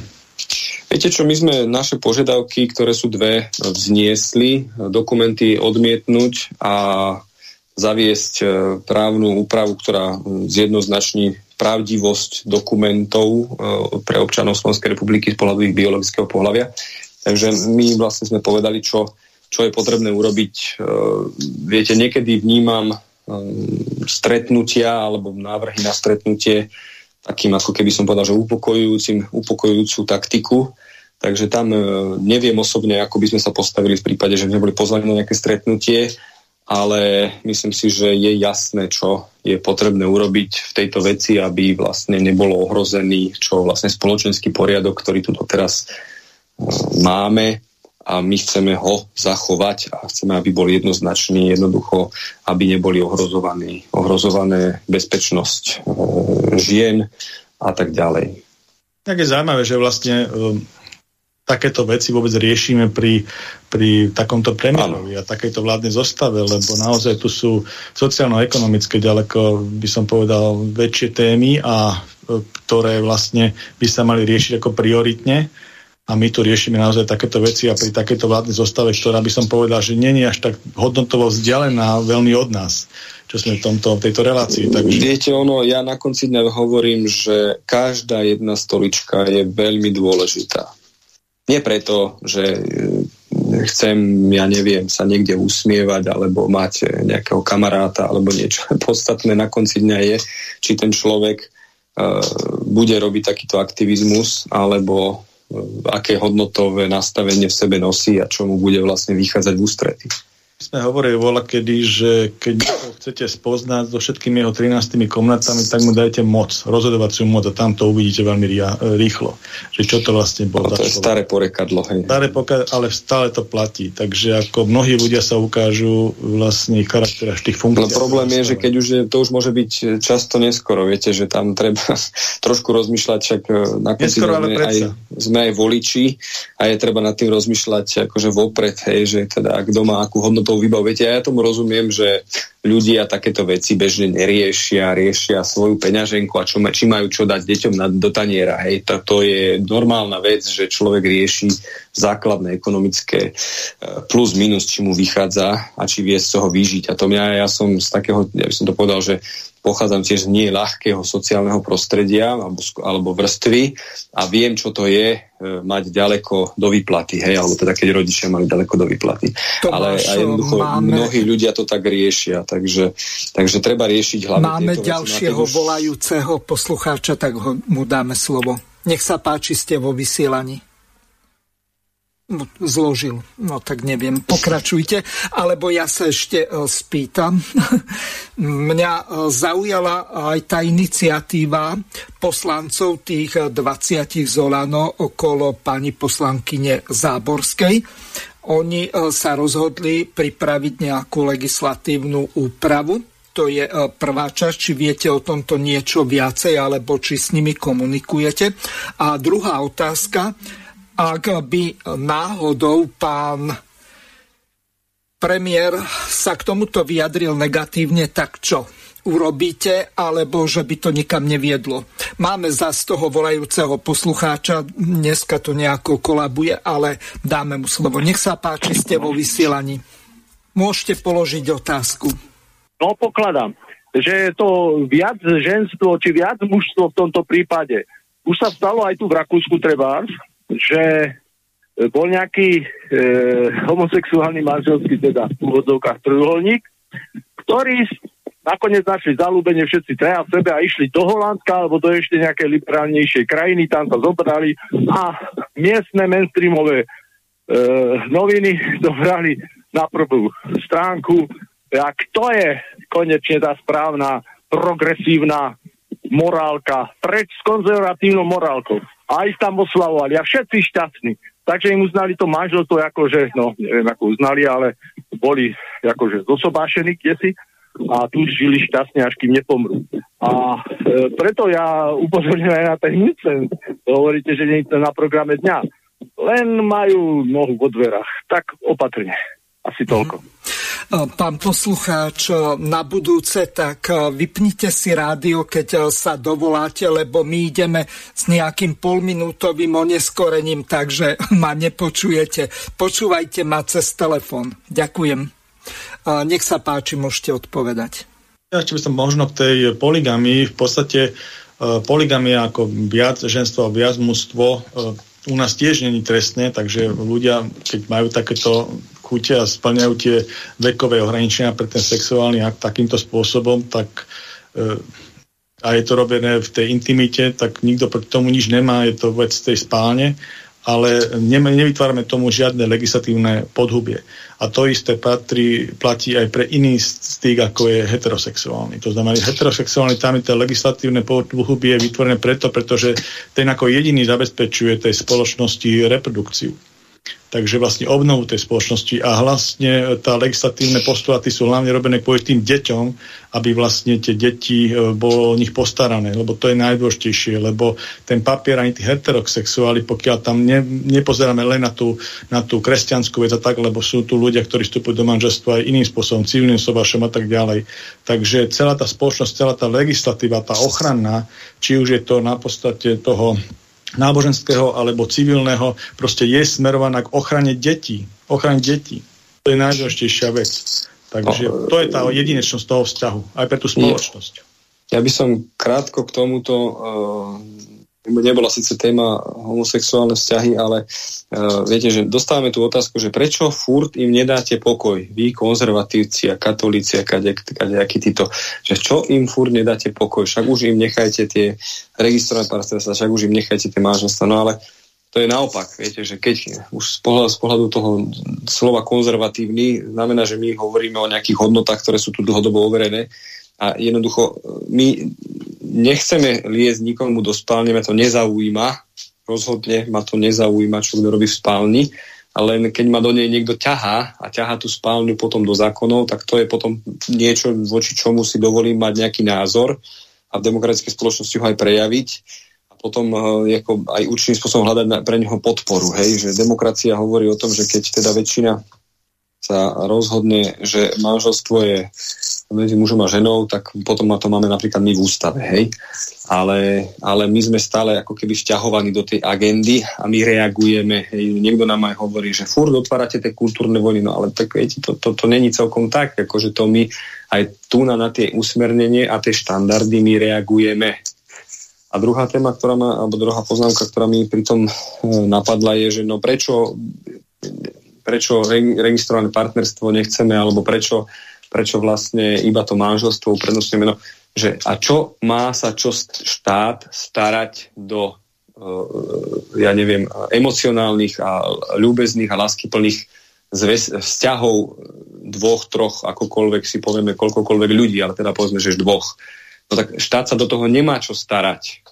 Že, či Janko ľúbi Evičku, alebo Ferko ľúbi Milana, alebo akokoľvek štát vytvoril manželstvo preto, aby, ako ste aj vyhovorili, uh, nejakým spôsobom chránil, deti. chránil deti, chránil aj tú ženu na konci dňa. Hej, veď predsa tá žena, uh, muž rodiť nebude, ani to tehotenstvo znášať nie. A jednoducho my vieme, že s tým prinášaním nového života, ktorý je tak evidentne a strašne dôležitý pre záchovnosť štátu a národa, tak jednoducho my, my ho podporujeme a máme tu nejakú materskú, rodičovskú a tak ďalej.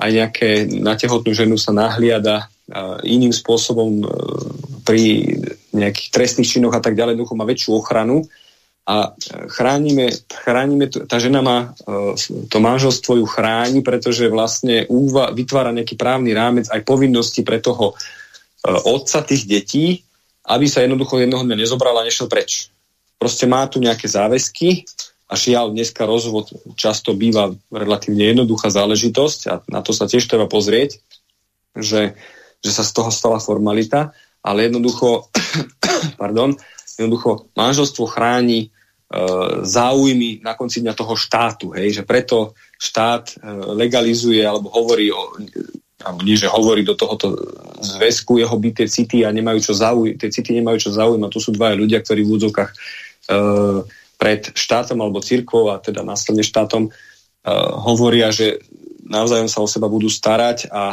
prinášajú tú prokreatívnu a prokreačnú, e, prokreačný potenciál, čiže možno budúce generácie, tak jednoducho štát toto podporuje, lebo to potrebuje Bodka. On sa nemá čo starať do lásky plného vzťahu medzi vnúčkou a babičkou, alebo medzi Milankom a Ferkom, alebo akokoľvek. S tým má dať pokoj, ale tu nás je snaha samozrejme zaviesť registrované partnerstva, čo potom vieme, že však len také minimalistické v úzokách, ale akékoľvek inštitucionalizovanie vieme, že následne je časom naplňané rovnakým obsahom, ako má manželstvo a tým pádom sa medzi ne dá rovná sa potom sa to už len stačí len premenovať, alebo vlastne sa ten pojem toho manželstva ako takého ešte devalvuje na jedno z e, inštitucionalizovaných vzťahov. Takže e, toto je e, samozrejme problém, lebo, lebo už tam nebude tá výnimočnosť toho, e, toho, toho manželstva, stabilnej, harmonickej snahy o stabilnú, harmonickú rodinu a tak ďalej. Takže tak. Ja ešte no. k tej, tej, tomu postavení tej ženy by som mal poznámočku dal, ja som to hovoril na začiatku o takzvaných tých surogačných materstvách. Mm. Tam by som povedal, že vyslovene je to o tom, že v Slovenskej republike to zatiaľ nie je povolené, uvidíme, či s tým príde progresívna agenda alebo nie, ale napríklad e, je to povolené na Ukrajine, v susednom štáte. A to surrogácia to je vyslovene poníženie ženy, pretože u nás na Slovensku je to tak, že vlastne matka je nezamieniteľná, je jedinečná a kdo, teda pokiaľ sa sama nevzdá toho, proste, že, že to dá do pestunskej alebo na adopciu, jej slobodné rozhodnutie, tak nejakým spôsobom vopred nemôže urobiť e, obchodnú zlubu so svojou maternicou, čo je vlastne, čo je vlastne tá e, surogácia, hej? že vlastne tam sú kliniky, ktoré majú svoje ženy a tie kliniky vlastne urobia kontrakt na to, že tá, die, tá, tá žena vynosí dieťa buď e, pohľavným stykom, teda prirodzeným spôsobom otehotne s dotyčným, alebo sa to robí formou umelého oplotnenia za finančnú protihodnotu a na základe zmluvy, ktorej sa vopred vzdá e, tých rodičovských práv na to dieťa a je tam aj tá finančný obnos. Takže to je surogácia. surogácia. To, a vlastne no, takéto veci sa dejú Dobre, lenže e, toto je v podstate obchod s ľuďmi a to je zakázané legislatívne. Ale na Ukrajine nie. Ale tak Ukrajine, Ukrajina je. je kapitola Hej. sama no. o sebe. Ale Pozor. je to jedna z vec, vecí, ktoré proste by mohli sem prísť. A pretlačajú to práve tieto kruhy. Niek- niektorí štáty. Prosím, prosím, aby ste neboli v omyle, pokiaľ mám informácie, tak aj v Českej republike takéto nejaké služby sú poskytované. Nie som si istý, či sú lege artis alebo mimo zákona, ale viem, že sú, tie inzeráty bežali, bol taký dokument o tom a áno, je to odsudenia hodná, samozrejme nehumánna praktika, kedy sa prenajíma maternica e, ženy na takýto, na takýto biznis. Je to, ako naozaj niektorí hovoria, že však pomôže tým e, manželským párom, ktoré nemôžu mať dieťa. Ja hlboko rozumiem túžbe po dieťati, lebo som jedna z alebo teda naj, najviac, čo som v živote ako dar dostal, je to, že som otcom. Mm-hmm. Našťastie, chvala Bohu. Ale jednoducho e, všetky aj dobré túžby majú nejaké, ako by som povedal, že limity a keď jednoducho nemôžem si kupovať človeka.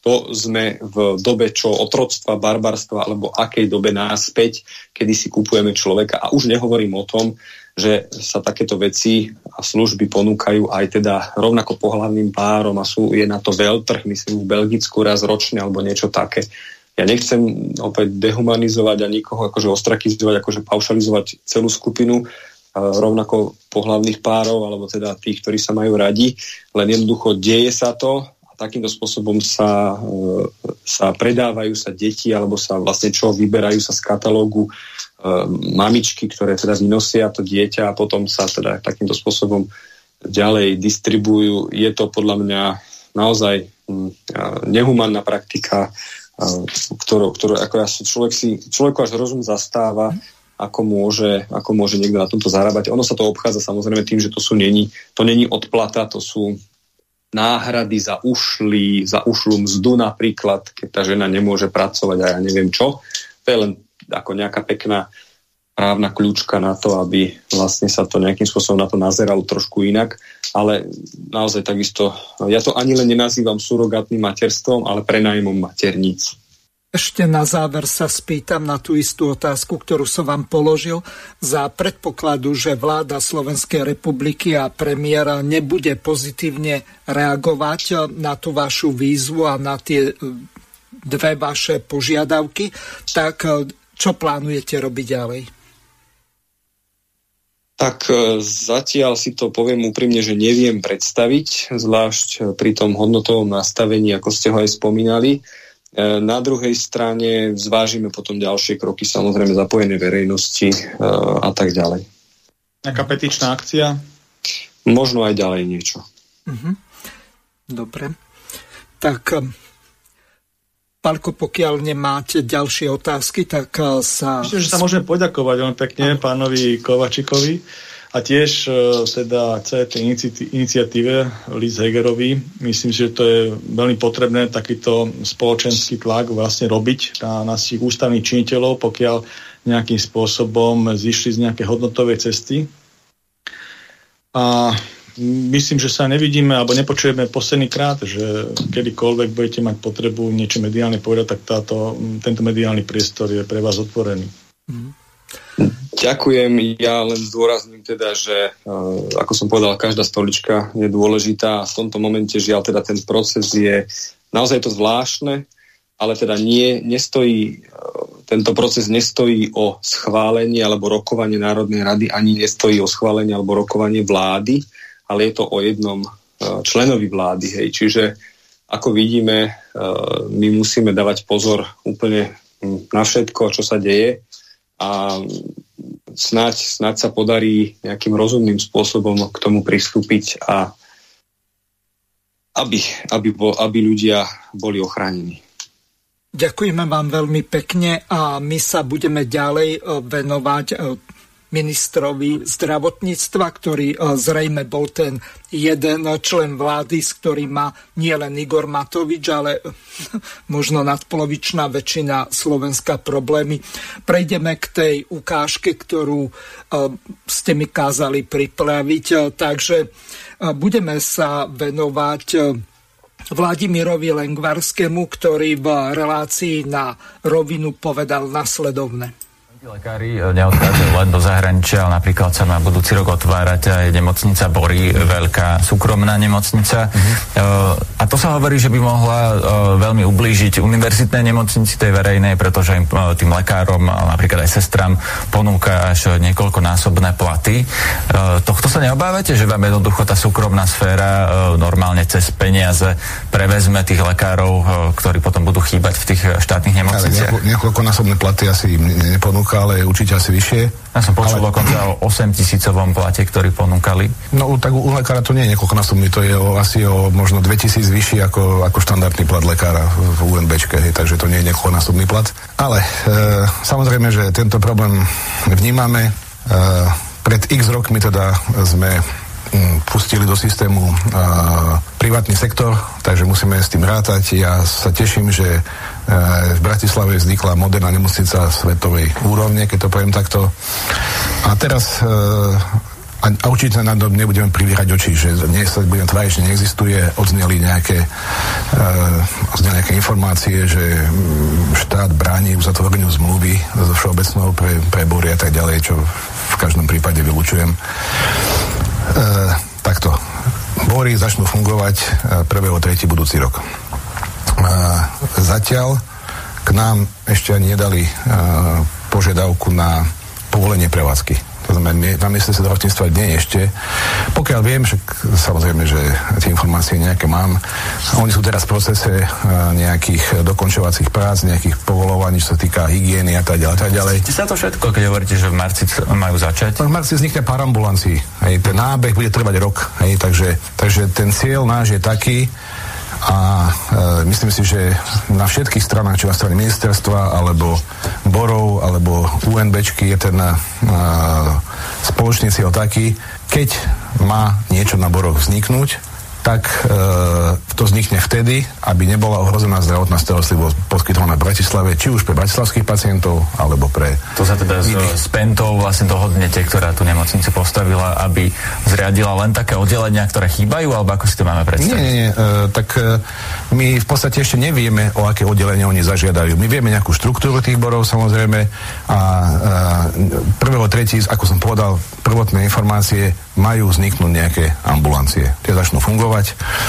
tam nejaký veľký problém si myslím nebude a začnú po, postupne vznikať ďalšie oddelenia, ďalšie oddelenia, ktoré samozrejme e, budú potrebovať nejaký personál. Vieme, že ten počet personálu v Bratislave je limitovaný. E, Bory deklarovali, že e, budú mať nejakých ľudí, hlavne lekárov z Čiech. Uvidíme, e, ako sa im to podarí. Bolo by super, keby sa vrátili z Čiech, či už Slováci, alebo aj českí lekári na Slovensku, bolo by to fajn. No a, a samozrejme, pokiaľ my vieme, že teraz poviem príklad, neviem, chirurgických pracovísk je v Bratislave 5 alebo 6, toho akých. A my, a my budeme vedieť, my budeme vedieť, a v tom si myslím, že e, sme došli k shode, že k nejakému dátumu, myslím si 1.10. budúci rok chce, e, e, chcú Boris spustiť chirurgiu, myslím si.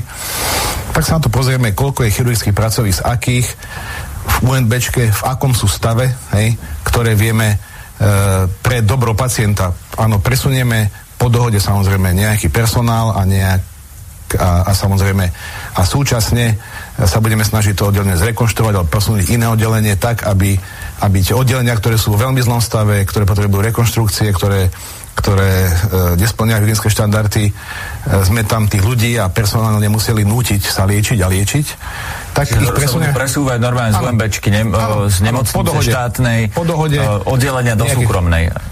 Tak e, súkromná, tak ja si myslím, že to je jedno, e, či je súkromná alebo štátna. E, pacientovi je to asi jedno. Otázka, či ten pacient bude za to platiť alebo nebude, za nebude to platiť. Nebude prečo mám platiť? To bude štandardný výkon ako každý iný. Len teda ako... súkromné nemocnici dostane tú istú službu.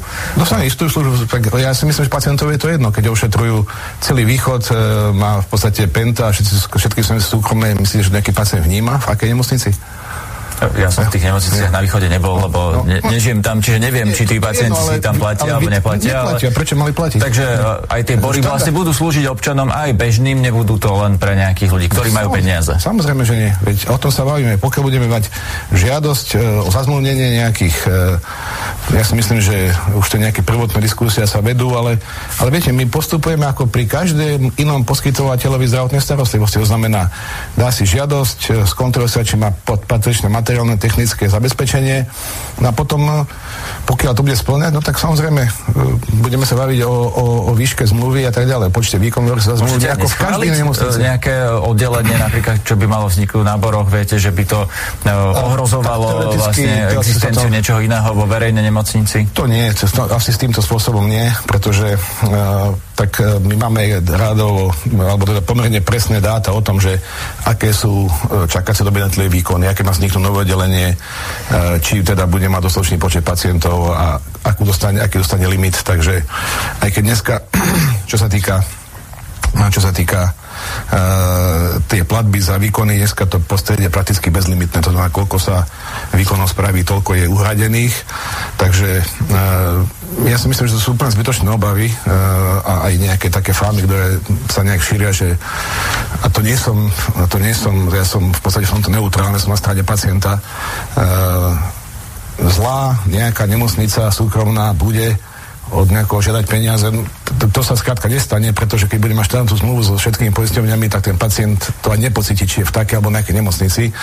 A to je aj cieľom, aby skrátka tá zdravotná starostlivosť fungovala aj mne ako pacientovi asi bude príjemnejšie, keď budem ošetrovaný. Možno tým istým personálom, ktorý by bol niekde e, z Bratislavskej nemocnice, ktorá nie je v dobrom stave, aj poviem príklad Mickiewiczowa ulica, ale keď ten istý personál bude pôsobiť v modernej nemocnici, samozrejme po predchádzajúcej dohode tak, aby nebolo ohrozované e, to spektrum tých e, výkonov, ktoré teda je možné pacientovi spraviť, keď niečo niekde v UNBčke zanikne, tak niečo niekde vznikne. Rozumiem. Na to je potom samozrejme debata aj o tom, že či tie peniaze z verejného zdravotného poistenia sú smerované do štátu alebo sú smerované do rúk súkromnej spoločnosti, v tomto prípade Penty. A vieme, že to je spoločnosť, ktorá v zdravotníctve podniká veľa výhrad. Vrátanie lekárskych odborárov je, že peniaze vlastne v zdravotníctve sú, Akurát, že sú nasmerované do súkromných firiem, do súkromnej zdravotnej poisťovne, do firiem, ktoré majú, ktoré v zdravotníctve generujú zisk, lebo také sú. No, a vlastne niekde inde tie peniaze chýbajú. Lekári sa celý čas stiažujú, že vlastne nie všetky výkony majú zaplatené, stiažujú sa na mzdy, na podmienky v nemocniciach. Ano, tak Čiže vlastne samozrejme... niekto tie peniaze má a sú to súkromníci. Tak e, podľa našich e, výpočtov v tom systéme chýba ročne asi miliarda, takže je asi jedno, že, že uh, áno, niektoré veci samozrejme, kto sa tu v minulosti udiali, nebolo si dobre, ale my uh, v, v novej právnej úprave, ktorá pôjde do parlamentu asi v útorok, uh, budeme chcieť reguláciu zisku poisťovní súkromných, takže, takže alebo všetkých poisťovní, tam ten zisk bude regulovaný, takže to bude prvá podmienka na to, aby, aby tie peniaze do na zdravotnú starostlivosť neotekali iným smerom. Čo sa tomu teším, že teda to prešlo aj vládou a čakáme teraz, budeme čakať na parlament a verím tomu, že, že tam tá podpora bude.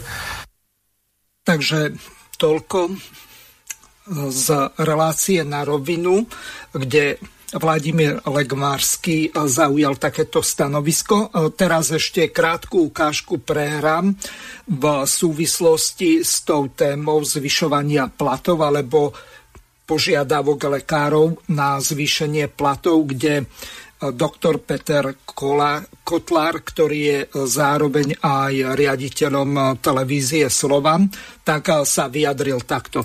Vážení doktori, tejto veci jednej ja nerozumiem.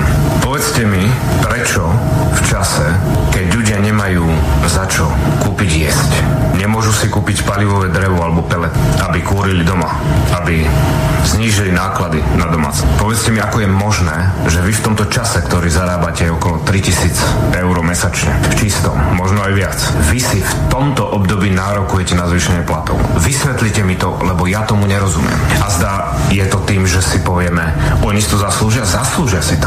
A kto si vlastne nezaslúži teraz túto pomoc? Samozrejme sa jedná aj o sestry aj ostatných pracovníkov, ktorí pracujú v zdravotníctve. Vysvetlite mi, ako je možné, že v čase, kedy si máme všetci trošku odopierať vy požadujete zvýšenie platu. Vysvetlite mi, prečo sa v tejto dobe nezomknete a neurobíte niečo oveľa radikálnejšie, ktoré vyrieši problémy nielen vám, ale aj tých, ktorí za, za vami chodia ako chorí. Čiže vy sa zdvihnete platy, ostat, tie peniaze sa samozrejme vytratia z toho, z toho fondu e, podpory tým, ktorí ich budú potrebovať, napríklad na nákup peliet alebo ja neviem, palivového dreva, čo by mohli lesnaté oblasti e, dávať na prídel a označiť každej rodine jeden strom, ktorá teda kúri palivovým drevom, čo samozrejme teraz Budaj chodí a sliedi, kto čo vypili, tak mi vysvetlíte, prečo v tomto čase neurobíte to, že sa zomknete a poviete, že zdravotníctvo prestáva fungovať kvôli tomu, že vy ste vo vláde idioti a že na... Takže e, toľko. Peter Kotlár Pálko, nech sa páči, máte slovo. Ja by, som, ja by som sa chcel vrátiť tej prvej ukážke, lebo tá je pre mňa dôležitá. No pre poslucháčov, nenážranosť lekárov je tiež podstatná a toto stanovisko má aj bohužiaľ lekár, takže nech sa páči. Jasné, ako však proti Gustožian Dišpeta, ja som to volil minule, že vlastne e, nie je to veľmi vhodný čas na takéto požiadavky ohľadom tých mm-hmm. platov, ale Otázka je tej výške, tej prírodzenosti, však tam je na druhej strane tá vláda, aby to nejakým spôsobom skorigovala hľadiska tých možností, ktorá má Slovenská republika finančných, ale čo sa týka toho predchádzajúcej ukážky pána ministra Lengvarského, to je také čarovanie s faktami, musím povedať. Ten moderátor nebol moc pripravený na tú reláciu. Musím povedať, že 7. veľmoc zlíhala, lebo on sa pýtal na iné veci, ktoré boli menej dôležité a nebol to jadro problému. Jadro problému E, medzi segmentom štátnej nemoci na Rastochách a, a pentiackým projektom Bory je to, ten, že vlastne Penta má nejakú sieť zdravotnej starostlivosti. Sa to volá, že svet zdravia. Niečo z toho je súčasťou siete zdravotníckých zariadení, ktoré musia byť zaznúdené zo strany Všeobecného zdravotného poistenia, to znamená tých trich poisťovní, do ktorých sa všetci solidárnym princípom e, skladáme. A niečo nemajú v tej sieti. A Bory, nemocnica Bory, bola budovaná mimo siete zdravotníckých zariadení. Mimo siete. To treba jednoznačne povedať. To ani raz nepadlo v tom rozhovore. Ten najdôležitejší fakt toho celého. Otázka prečo? Na pána moderátora, či mal nejaké objektívne veci k tomu, že tam nepovedal. U pána ministra by som to možno chápal. Z toho, čo on tlačí. No a z hľadiska toho, že tlačí to zazmluvnenie. Lebo tam sú dve roviny. Samozrejme, že uh, jedna vec sú sieť štátnych nemocí. To som to hovoril už minule. To je sieť, ktorá má najväčší investičný deficit. Tam sa 30 rokov do tých koncových štátnych nemocniciach neinvestovalo na Slovensku. A všetky, všetky tie štátne nemocnice, koncové, teda všetky koncové nemocnice v štáte sú štátne. Sú v štátnom vlastníctve. A to sú tie rozhodujúce, kde sa zlievajú najťažšie, najkomplikovanejšie zdravotné stavy, najkomplikovanejšie diagnózy a kde sa to už nikam neodosiela. Je to konečná stanica a buď máme tie medicínske schopnosti, tú excelenciu, aby sme to vedeli spraviť tie diagnózy, alebo ju nemáme v tých nemocniciach. Takže jednoznačne, keď tu je nejaká šanca investovať 1,3 miliardy, ten zámysel, ktorý teda tu rozprávam už nejaký ten piatok v týchto reláciách, keď sa venujem zdravotníctvu, je investovať do týchto koncových nemocníc štátnych. A to nie je na základe preferencie štátneho majetku alebo súkromného majetku. To je na základe tej potreby lebo mám, my sme hovorili, že máme, z hľadiska odvratiteľných úmrtí Slovenská republika je na poslednom mieste v rámci Európskej únie. Je poslednom, poslednom, poslednom tom koši 27. štát Slovenská republika. Takže my máme čo doháňať v tej excelencii, v tej zdravotnej starostlivosti, v tých koncových nemocniciach, lebo tie sú rozhodujúce z hľadiska tohto kritéria, keď tam sa zbejajú všetky tie diagnózy a odtiaľ už není, není ďalšie nejaké, by som povedal, expedícia niekam inám na vyššie pracovisko. Nie je. Proste to je konečná. Buď to vieme tam urobiť, alebo to nevieme tú diagnozu riešiť. A tam treba investovať. Tam treba investovať. A toto je jedinečná šanca, preto treba povedať, že do týchto nemocnic sa neinvestovalo, pretože tie nemocnice sú dlhodobo stratové. Pretože tie finančné hodnotenia, DRG systém a tak ďalej, máme dlhodobo nefunkčné v celom tom rozsahu a keď sú nejaké tie platby, tak v niektorých rozsahoch proste ne, neodzrkadľujú skutočné náklady s, s tým daným úkonom, s tým daným zdravotnickým výkonom spojené. Takže sú deficitné koncové zdravotnícke zariadenia. Všetky sú deficitné. A rôznou, rôznou mierou. Takže, takže to sú dve veci. A na základe toho, že boli deficitné, tak mnohé tie eurofondy, ktoré boli určené pre zdravotníctvo, proste nemohli čerpať. A čerpali ich nemocnice, ktorí boli z hľadiska rozsahu urobené tak, aby boli vo vyrovnanom hospodárení alebo s miernym ziskom a to boli mnohé tie aj súkromné nemocnice a špeciálne aj pentiacké nemocnice, ktoré majú vlastníctve Penta, tak čerpali tieto eurofondové veci na zdravotníctvo. Čiže inak povedané, keď chceme byť spravodliví, tak investujeme celý ten plán obnovy, lebo tie takéto obštrukcie nemá do týchto nemocníc, ktoré boli investičným investičnou medzerou, investičným deficitom, vlastne 30 rokov sa do nich neinvestovalo. Tak tam by som dal 1,3 miliardy. A nie to, čo oni teraz robia, že proste to rozvrckajú na nejaké dva projekty a ešte povedal by som, že na osekaný projekt Rástoch a e, do, zvyčne dajú na výzvy, kde zasa sa budú uchádzať nemocnice, ktoré už čerpali tie eurofondy, ktoré majú tie vyvážené stavy, pretože majú iný rozsah výkonov. Nerobia tam také komplikované také komplikované stavy, sú to viac menej business modelové nemocnice. Je pravda, že tam sú niektoré pentiacké, ale aj iné zariadenia, sú tam agelácké nemocnice a tak ďalej. Takže tie nemali tento obmedzovací proces z hľadiska eurofondov a ešte by mali ďalší benefit z hľadiska plánu obnovy. Čiže tam ja vidím diskrepanciu v tomto. Malo by sa to Bohužiaľ, toto ministerstvo má iný názor na to, e, tak tlačí tú vec, že vlastne iba čas dá do štátnych a zvyšok dá do, vo forme víziev a tam sa to tiež robí tak čarovne, že vlastne predpokladám, že tých 300 miliónov z 1,3 miliardy alebo 400 miliónov by išlo práve do tých súkromných, pretože najnovšia informácia, že jedna zo štátnych nemocníc, ktorá mala veľkú ambíciu v Košiciach, to je Luja Pastera nemocnica, určite ju Košicania poznajú, vedia, ako vyzerá, tak táto, táto nemocnica sa ostentatívne vzdala účasti na pláne obnovy. A ja si myslím, že tam je čo rekonštruovať a mali veľké plány. A prečo sa vzdala? Na základe čo sa vzdala? Aký bol ten podklad k tomu, že sa vzdala pán riaditeľ uh, Beňa tam je. To by ma veľmi zaujímalo, naozaj, veľmi ma to zaujímalo, štátny manažer. Jaký on má proste snahu obnoviť to štátne zariadenie? Aká tam je iná motivácia ako tá, ktorú si myslím, že tam je?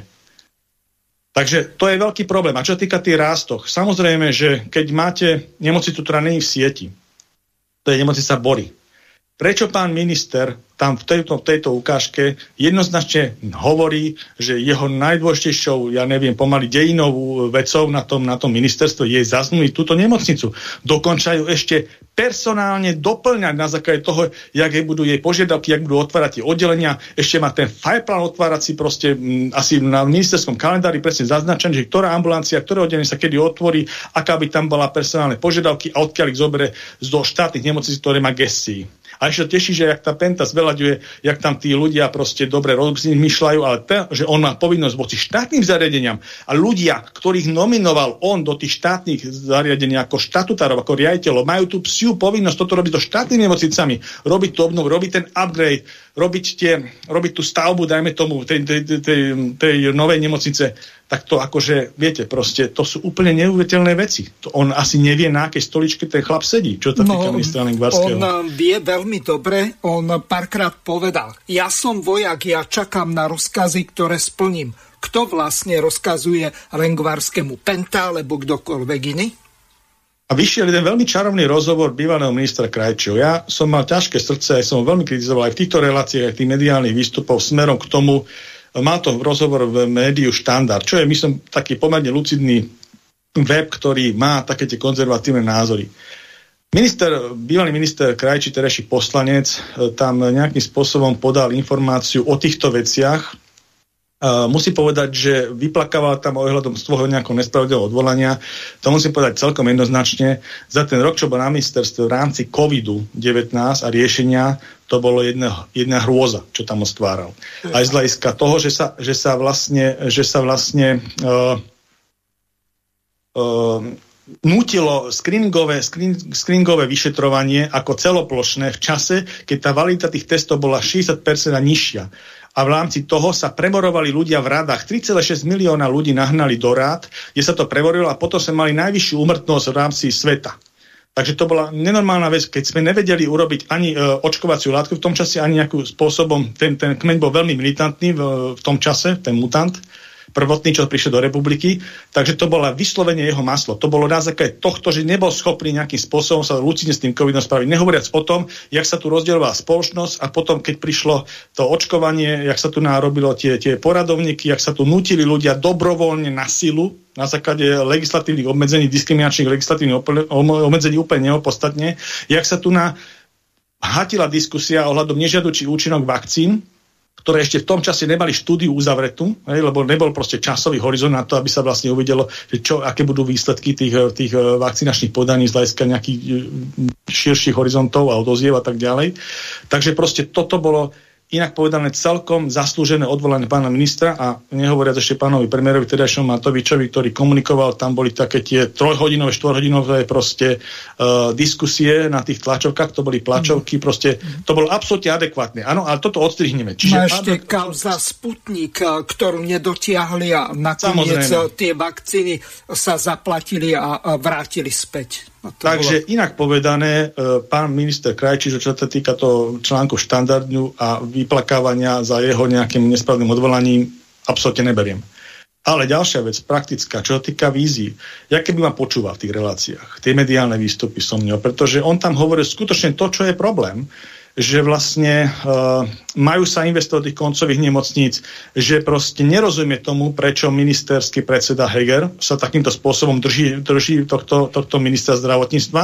A vlastne písal tam tie veci, že vlastne tie rástochy, ktoré som hovoril ešte aj v tom, že je strašne málo informácií ohľadom korpusu rástok, jak je to veľké, jak to, jak to bude plánované tá univerzita nemocnica ako koncová pre Bratislavu, Bratislavský kraj, by som povedal celý región, kde 1,5 milióna ľudí, tak oni plánujú spraviť, nakoniec eh, pán minister bývalý krajčí to hovoril, že to je nejaké malé rástochy sú schválené. Hej? To je koncept nejakých 635 lôžok. Lebo pôvodný koncept rástok bol okolo 1200 lôžok. A samozrejme, ja keď som robil Svetého Michala, zlučený ministerstva vnútra ministerstva obrany. Robili sme projekty nemocnice, plánovanú štúdiu a tak ďalej. Tak tam bolo proste x vecí, ktoré sme museli nejakým spôsobom verifikovať aj z hľadiska modalita. Tých pracovišť, tam prídu diskusia, dispodičná, ergonomická, personálne obsadenie. To má veľkú logistiku tvoriť takúto nemocnicu. To bola nemocnica pre dva rezorty, to nebola nemocnica pre 1,5 milióna ľudí pre Bratislavský koncový región. A možno ešte, keď by boli nejaké excelentné pracoviska tam spravené, tak by to malo ešte väčší spad. Takže proste to je, to je niečo, kde musí byť veľká diskusia. Nie, že projekt je tajný. A čo ešte hovorí pomaly tajný v úvodzovkách a e, ešte čo hovoril pán minister bývalý Krajčí v tom e, článku, že vlastne to zadali firme, ktorá nemá žiadnu nemocnicu za sebou. Totižto to je tiež navrhnúť, navrhnúť nemocnicu z ergonomického hľadiska, logistického a tak ďalej. To není projektovanie administratívnej budovy niekde tu na, na mlínskych nívach kde vlastne máte len nejakú metráž, odvetranie a vykurovanie a tak ďalej. To sú vysoko zložité, zložité, sofistikované technické a technologické postupy, ako sa projektuje nemocnica, keď je v jednotnenom korpuse, cez jednotlivé pracoviska, infekčné zóny a tak ďalej. Proste je to hotová veda. Ideálne je kupovať hotové projekty a to aj minister tam bývalý písal v tom článku, že vlastne oni rozprával s Rakúšanmi. S Rakúšanmi som rozprával svojho času aj ja, niekedy v roku 2005. Keď sme boli v Rakúsku v podstate zisťovať, jak to tam majú. Oni majú dva základné projekty, jeden je AHK Vieden, druhá je nemocnica Štajry a do toho majú vlastne korporátne spravené, zosieťované zvyšné nemocnice a poskytovateľov. No a oni tedy v tom čase proste sa tam jednalo nejaké softverové prepojenia tak. No ale on, minister Krajčí, hovoril, že vlastne on mal dohodnuté nejakú rakúsku firmu, ktorá vlastne by predala hotový projekt, ktorá by sa vlastne začal len budovať na tých rástoch. Čo je akože z hľadiska šetrenia času, z hľadiska toho, že ten projekt naviazané na uh, rok 2026, kedy to musí, musí byť správené z plánu obnovy, tak by bolo celkom priateľné. A možno by to bolo určite viac ako hrubá stavba, pretože kope času by sa ušetrilo.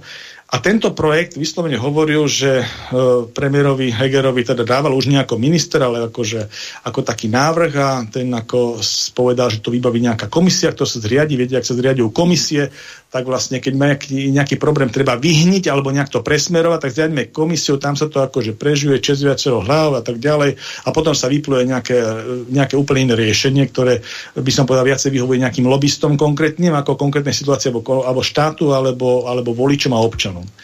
No a tak sa aj stalo. Tak sa aj stalo a vlastne tento celkom lucidný názor, ktorý tam teda padol, pokiaľ by to bolo pravda, čo tam písal, že chceli kúpiť hotový projekt z Rakúska, ktorý mal svoju už realizáciu v praxi, tak ako e, nahradiť to niečím, nejakou firmou z Izraela, ktorá neprojektovala v živote nemocnice, tak aby som povedal, a druhá vec, že vlastne to zadanie sa z, rá, z tých rástoch pôvodných ako univerzitné nemocnice z nejakom matrixe, ktorý neviem, či mi niekto z účastnených pripomienkoval, minimálne z univerzitnej nemocnice v Bratislave, ma zaujíma, či to niekto pripomienkoval, takúto zmenu toho projektu z nejakej z tej, tej korpusu 1200 lôžok minimálne a samotné na to nadviazujúce oddelenia a celú tú školskú časť a tak, svalzy, e, lôžka, ambulancie, že by sa stala nejaké akže malé rastoky, že polovičný profil hospitalizačný a na to asi aj polovičný profil celkový. Takže to sú, to sú naozaj ako veci, ktoré ako úplne z údesov sledujem a ešte je zaujímavé to, že vlastne pán, minister, pán, pán poslanec Krajčí je stále členom najsilnejšieho hnutia, ktorý má 50 poslancov v Národnej rade plus minus, neviem, dvaja a má gro exekutívy, či najdôležitejšie posty v štáte obsadené, tak ja sa pýtam, kde je problém? Kde je problém, keď ešte aj pán šéf tohto hnutia, Igor Matovič, svojho času veľmi, by som povedal, vyčítal, konkrétne aj Pente e, v Limasole, v Nacipre tam v tých, tých schránkach bol a tam vtedy rozprával o tom, že, že nejakým spôsobom tam došlo k úniku e, alebo očerpaniu, očerpaniu finančných prostriedkov, ktoré, ktoré vlastne boli vykazané o forme zisku a myslím, že 250 miliónov sa potom nejakými finančnými transakciami s poisťovňou dôveria pri zlúčení s poisťovňou už neviem, Apollo to bolo, ano a tak ďalej e, očerpalo proste inám ako, ako zisk. No e, otázka je, že či to bolo legálne, to asi vyzerá, že to bolo legálne. Druhá vec, či to bolo spravodlivé. A druhá vec, e, či, alebo tretia vec bola toho, že či vlastne bola chyba v legislatíve, že prečo vzniká v legislatíve takýto gaps, ktorý, ktorý vlastne potom umožňuje takéto čiernoty kvázi, alebo, alebo by som povedal, málo morálne činy. Teraz je až po, to, to sa stalo niekedy v roku 2015, myslím táto vec, dneska po 7 rokoch je Národnej rade konečne nejaká vec, to hovorí aj minister teraz v tom, tej ukážke, že rozmýšľajú nad tým, že obmedzí z istých poisťovní a tak ďalej. Teraz po toľkých rokoch, ja sa pýtam, čo sa robilo doteraz.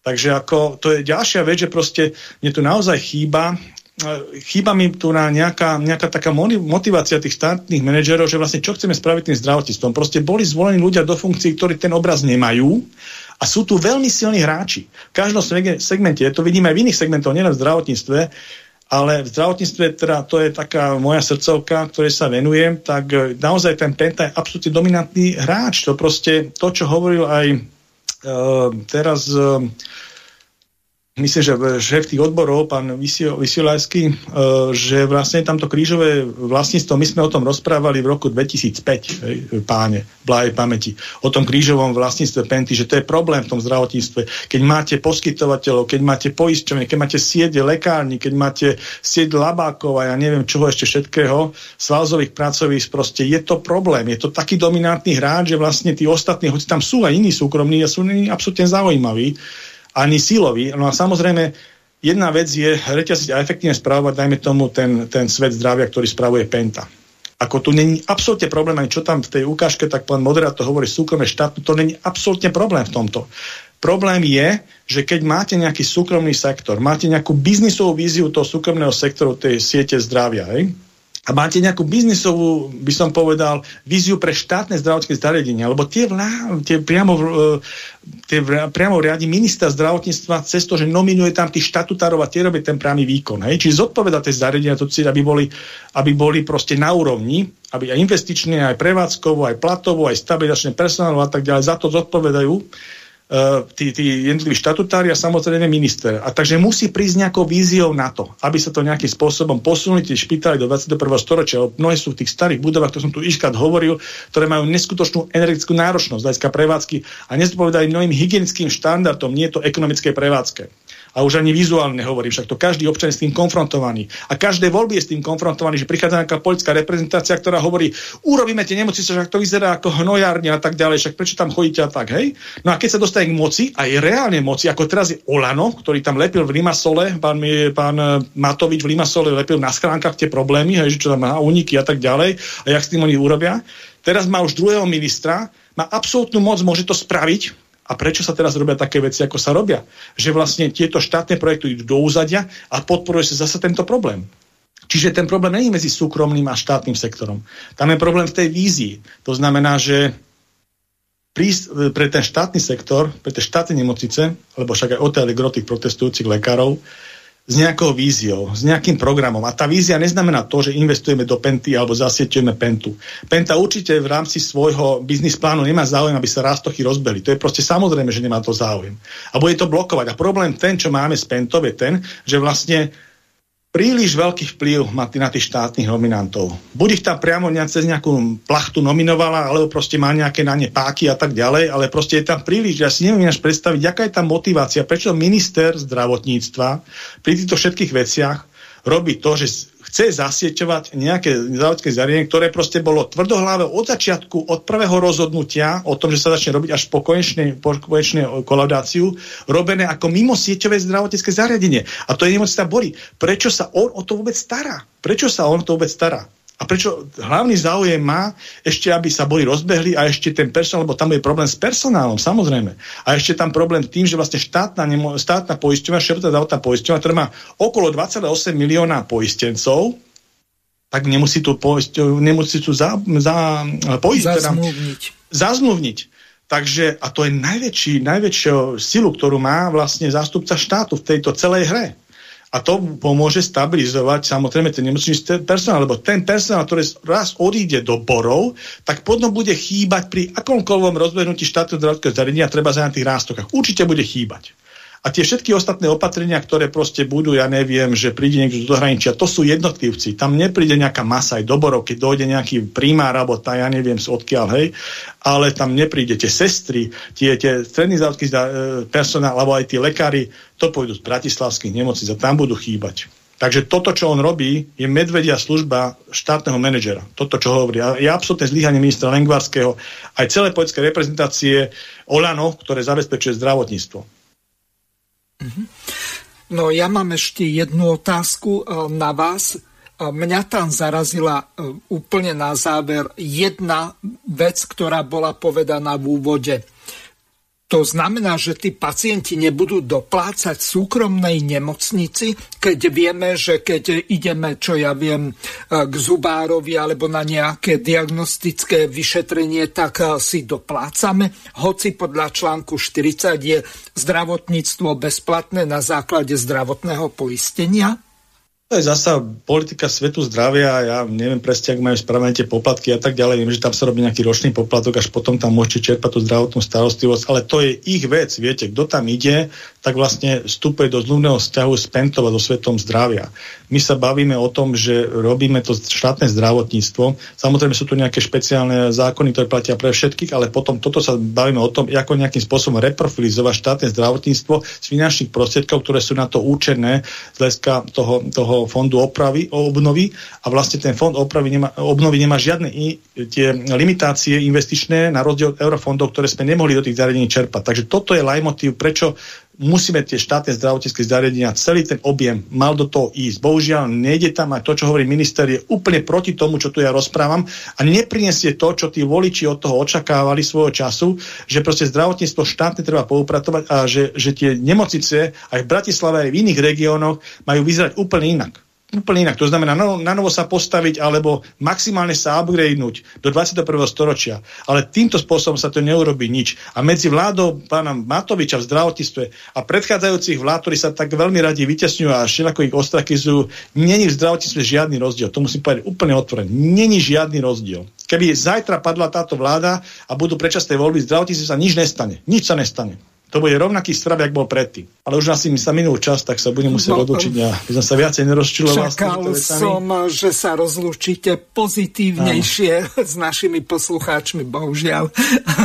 Čas eh, našej... Ale myslím, že prvá polovica bola celkom pozitívna, takže teraz sme troška naložili. Takže teším sa na budúce a do počutia. A ja tiež veľmi pekne vám ďakujem a lúčim sa s vami aj s našimi poslucháčmi. Do počutia. Vysielací čas dnešnej relácie veľmi rýchlo uplynul, tak sa s vami zo štúdia Banska Bystrica Juh lúči moderátor a zúkar Miroslav Hazucha, ktorý vás touto reláciou sprevádzal. Vážené poslucháčky a poslucháči, budeme veľmi radi, ak nám zachováte nielen priazeň, ale ak nám aj napíšete vaše podnety a návrhy na zlepšenie relácie, lebo bez spätnej väzby nebudeme vedieť relácie zlepšovať, za čo vám vopred veľmi pekne ďakujem. Do počutia. Táto relácia vznikla za podpory dobrovoľných príspevkov našich poslucháčov.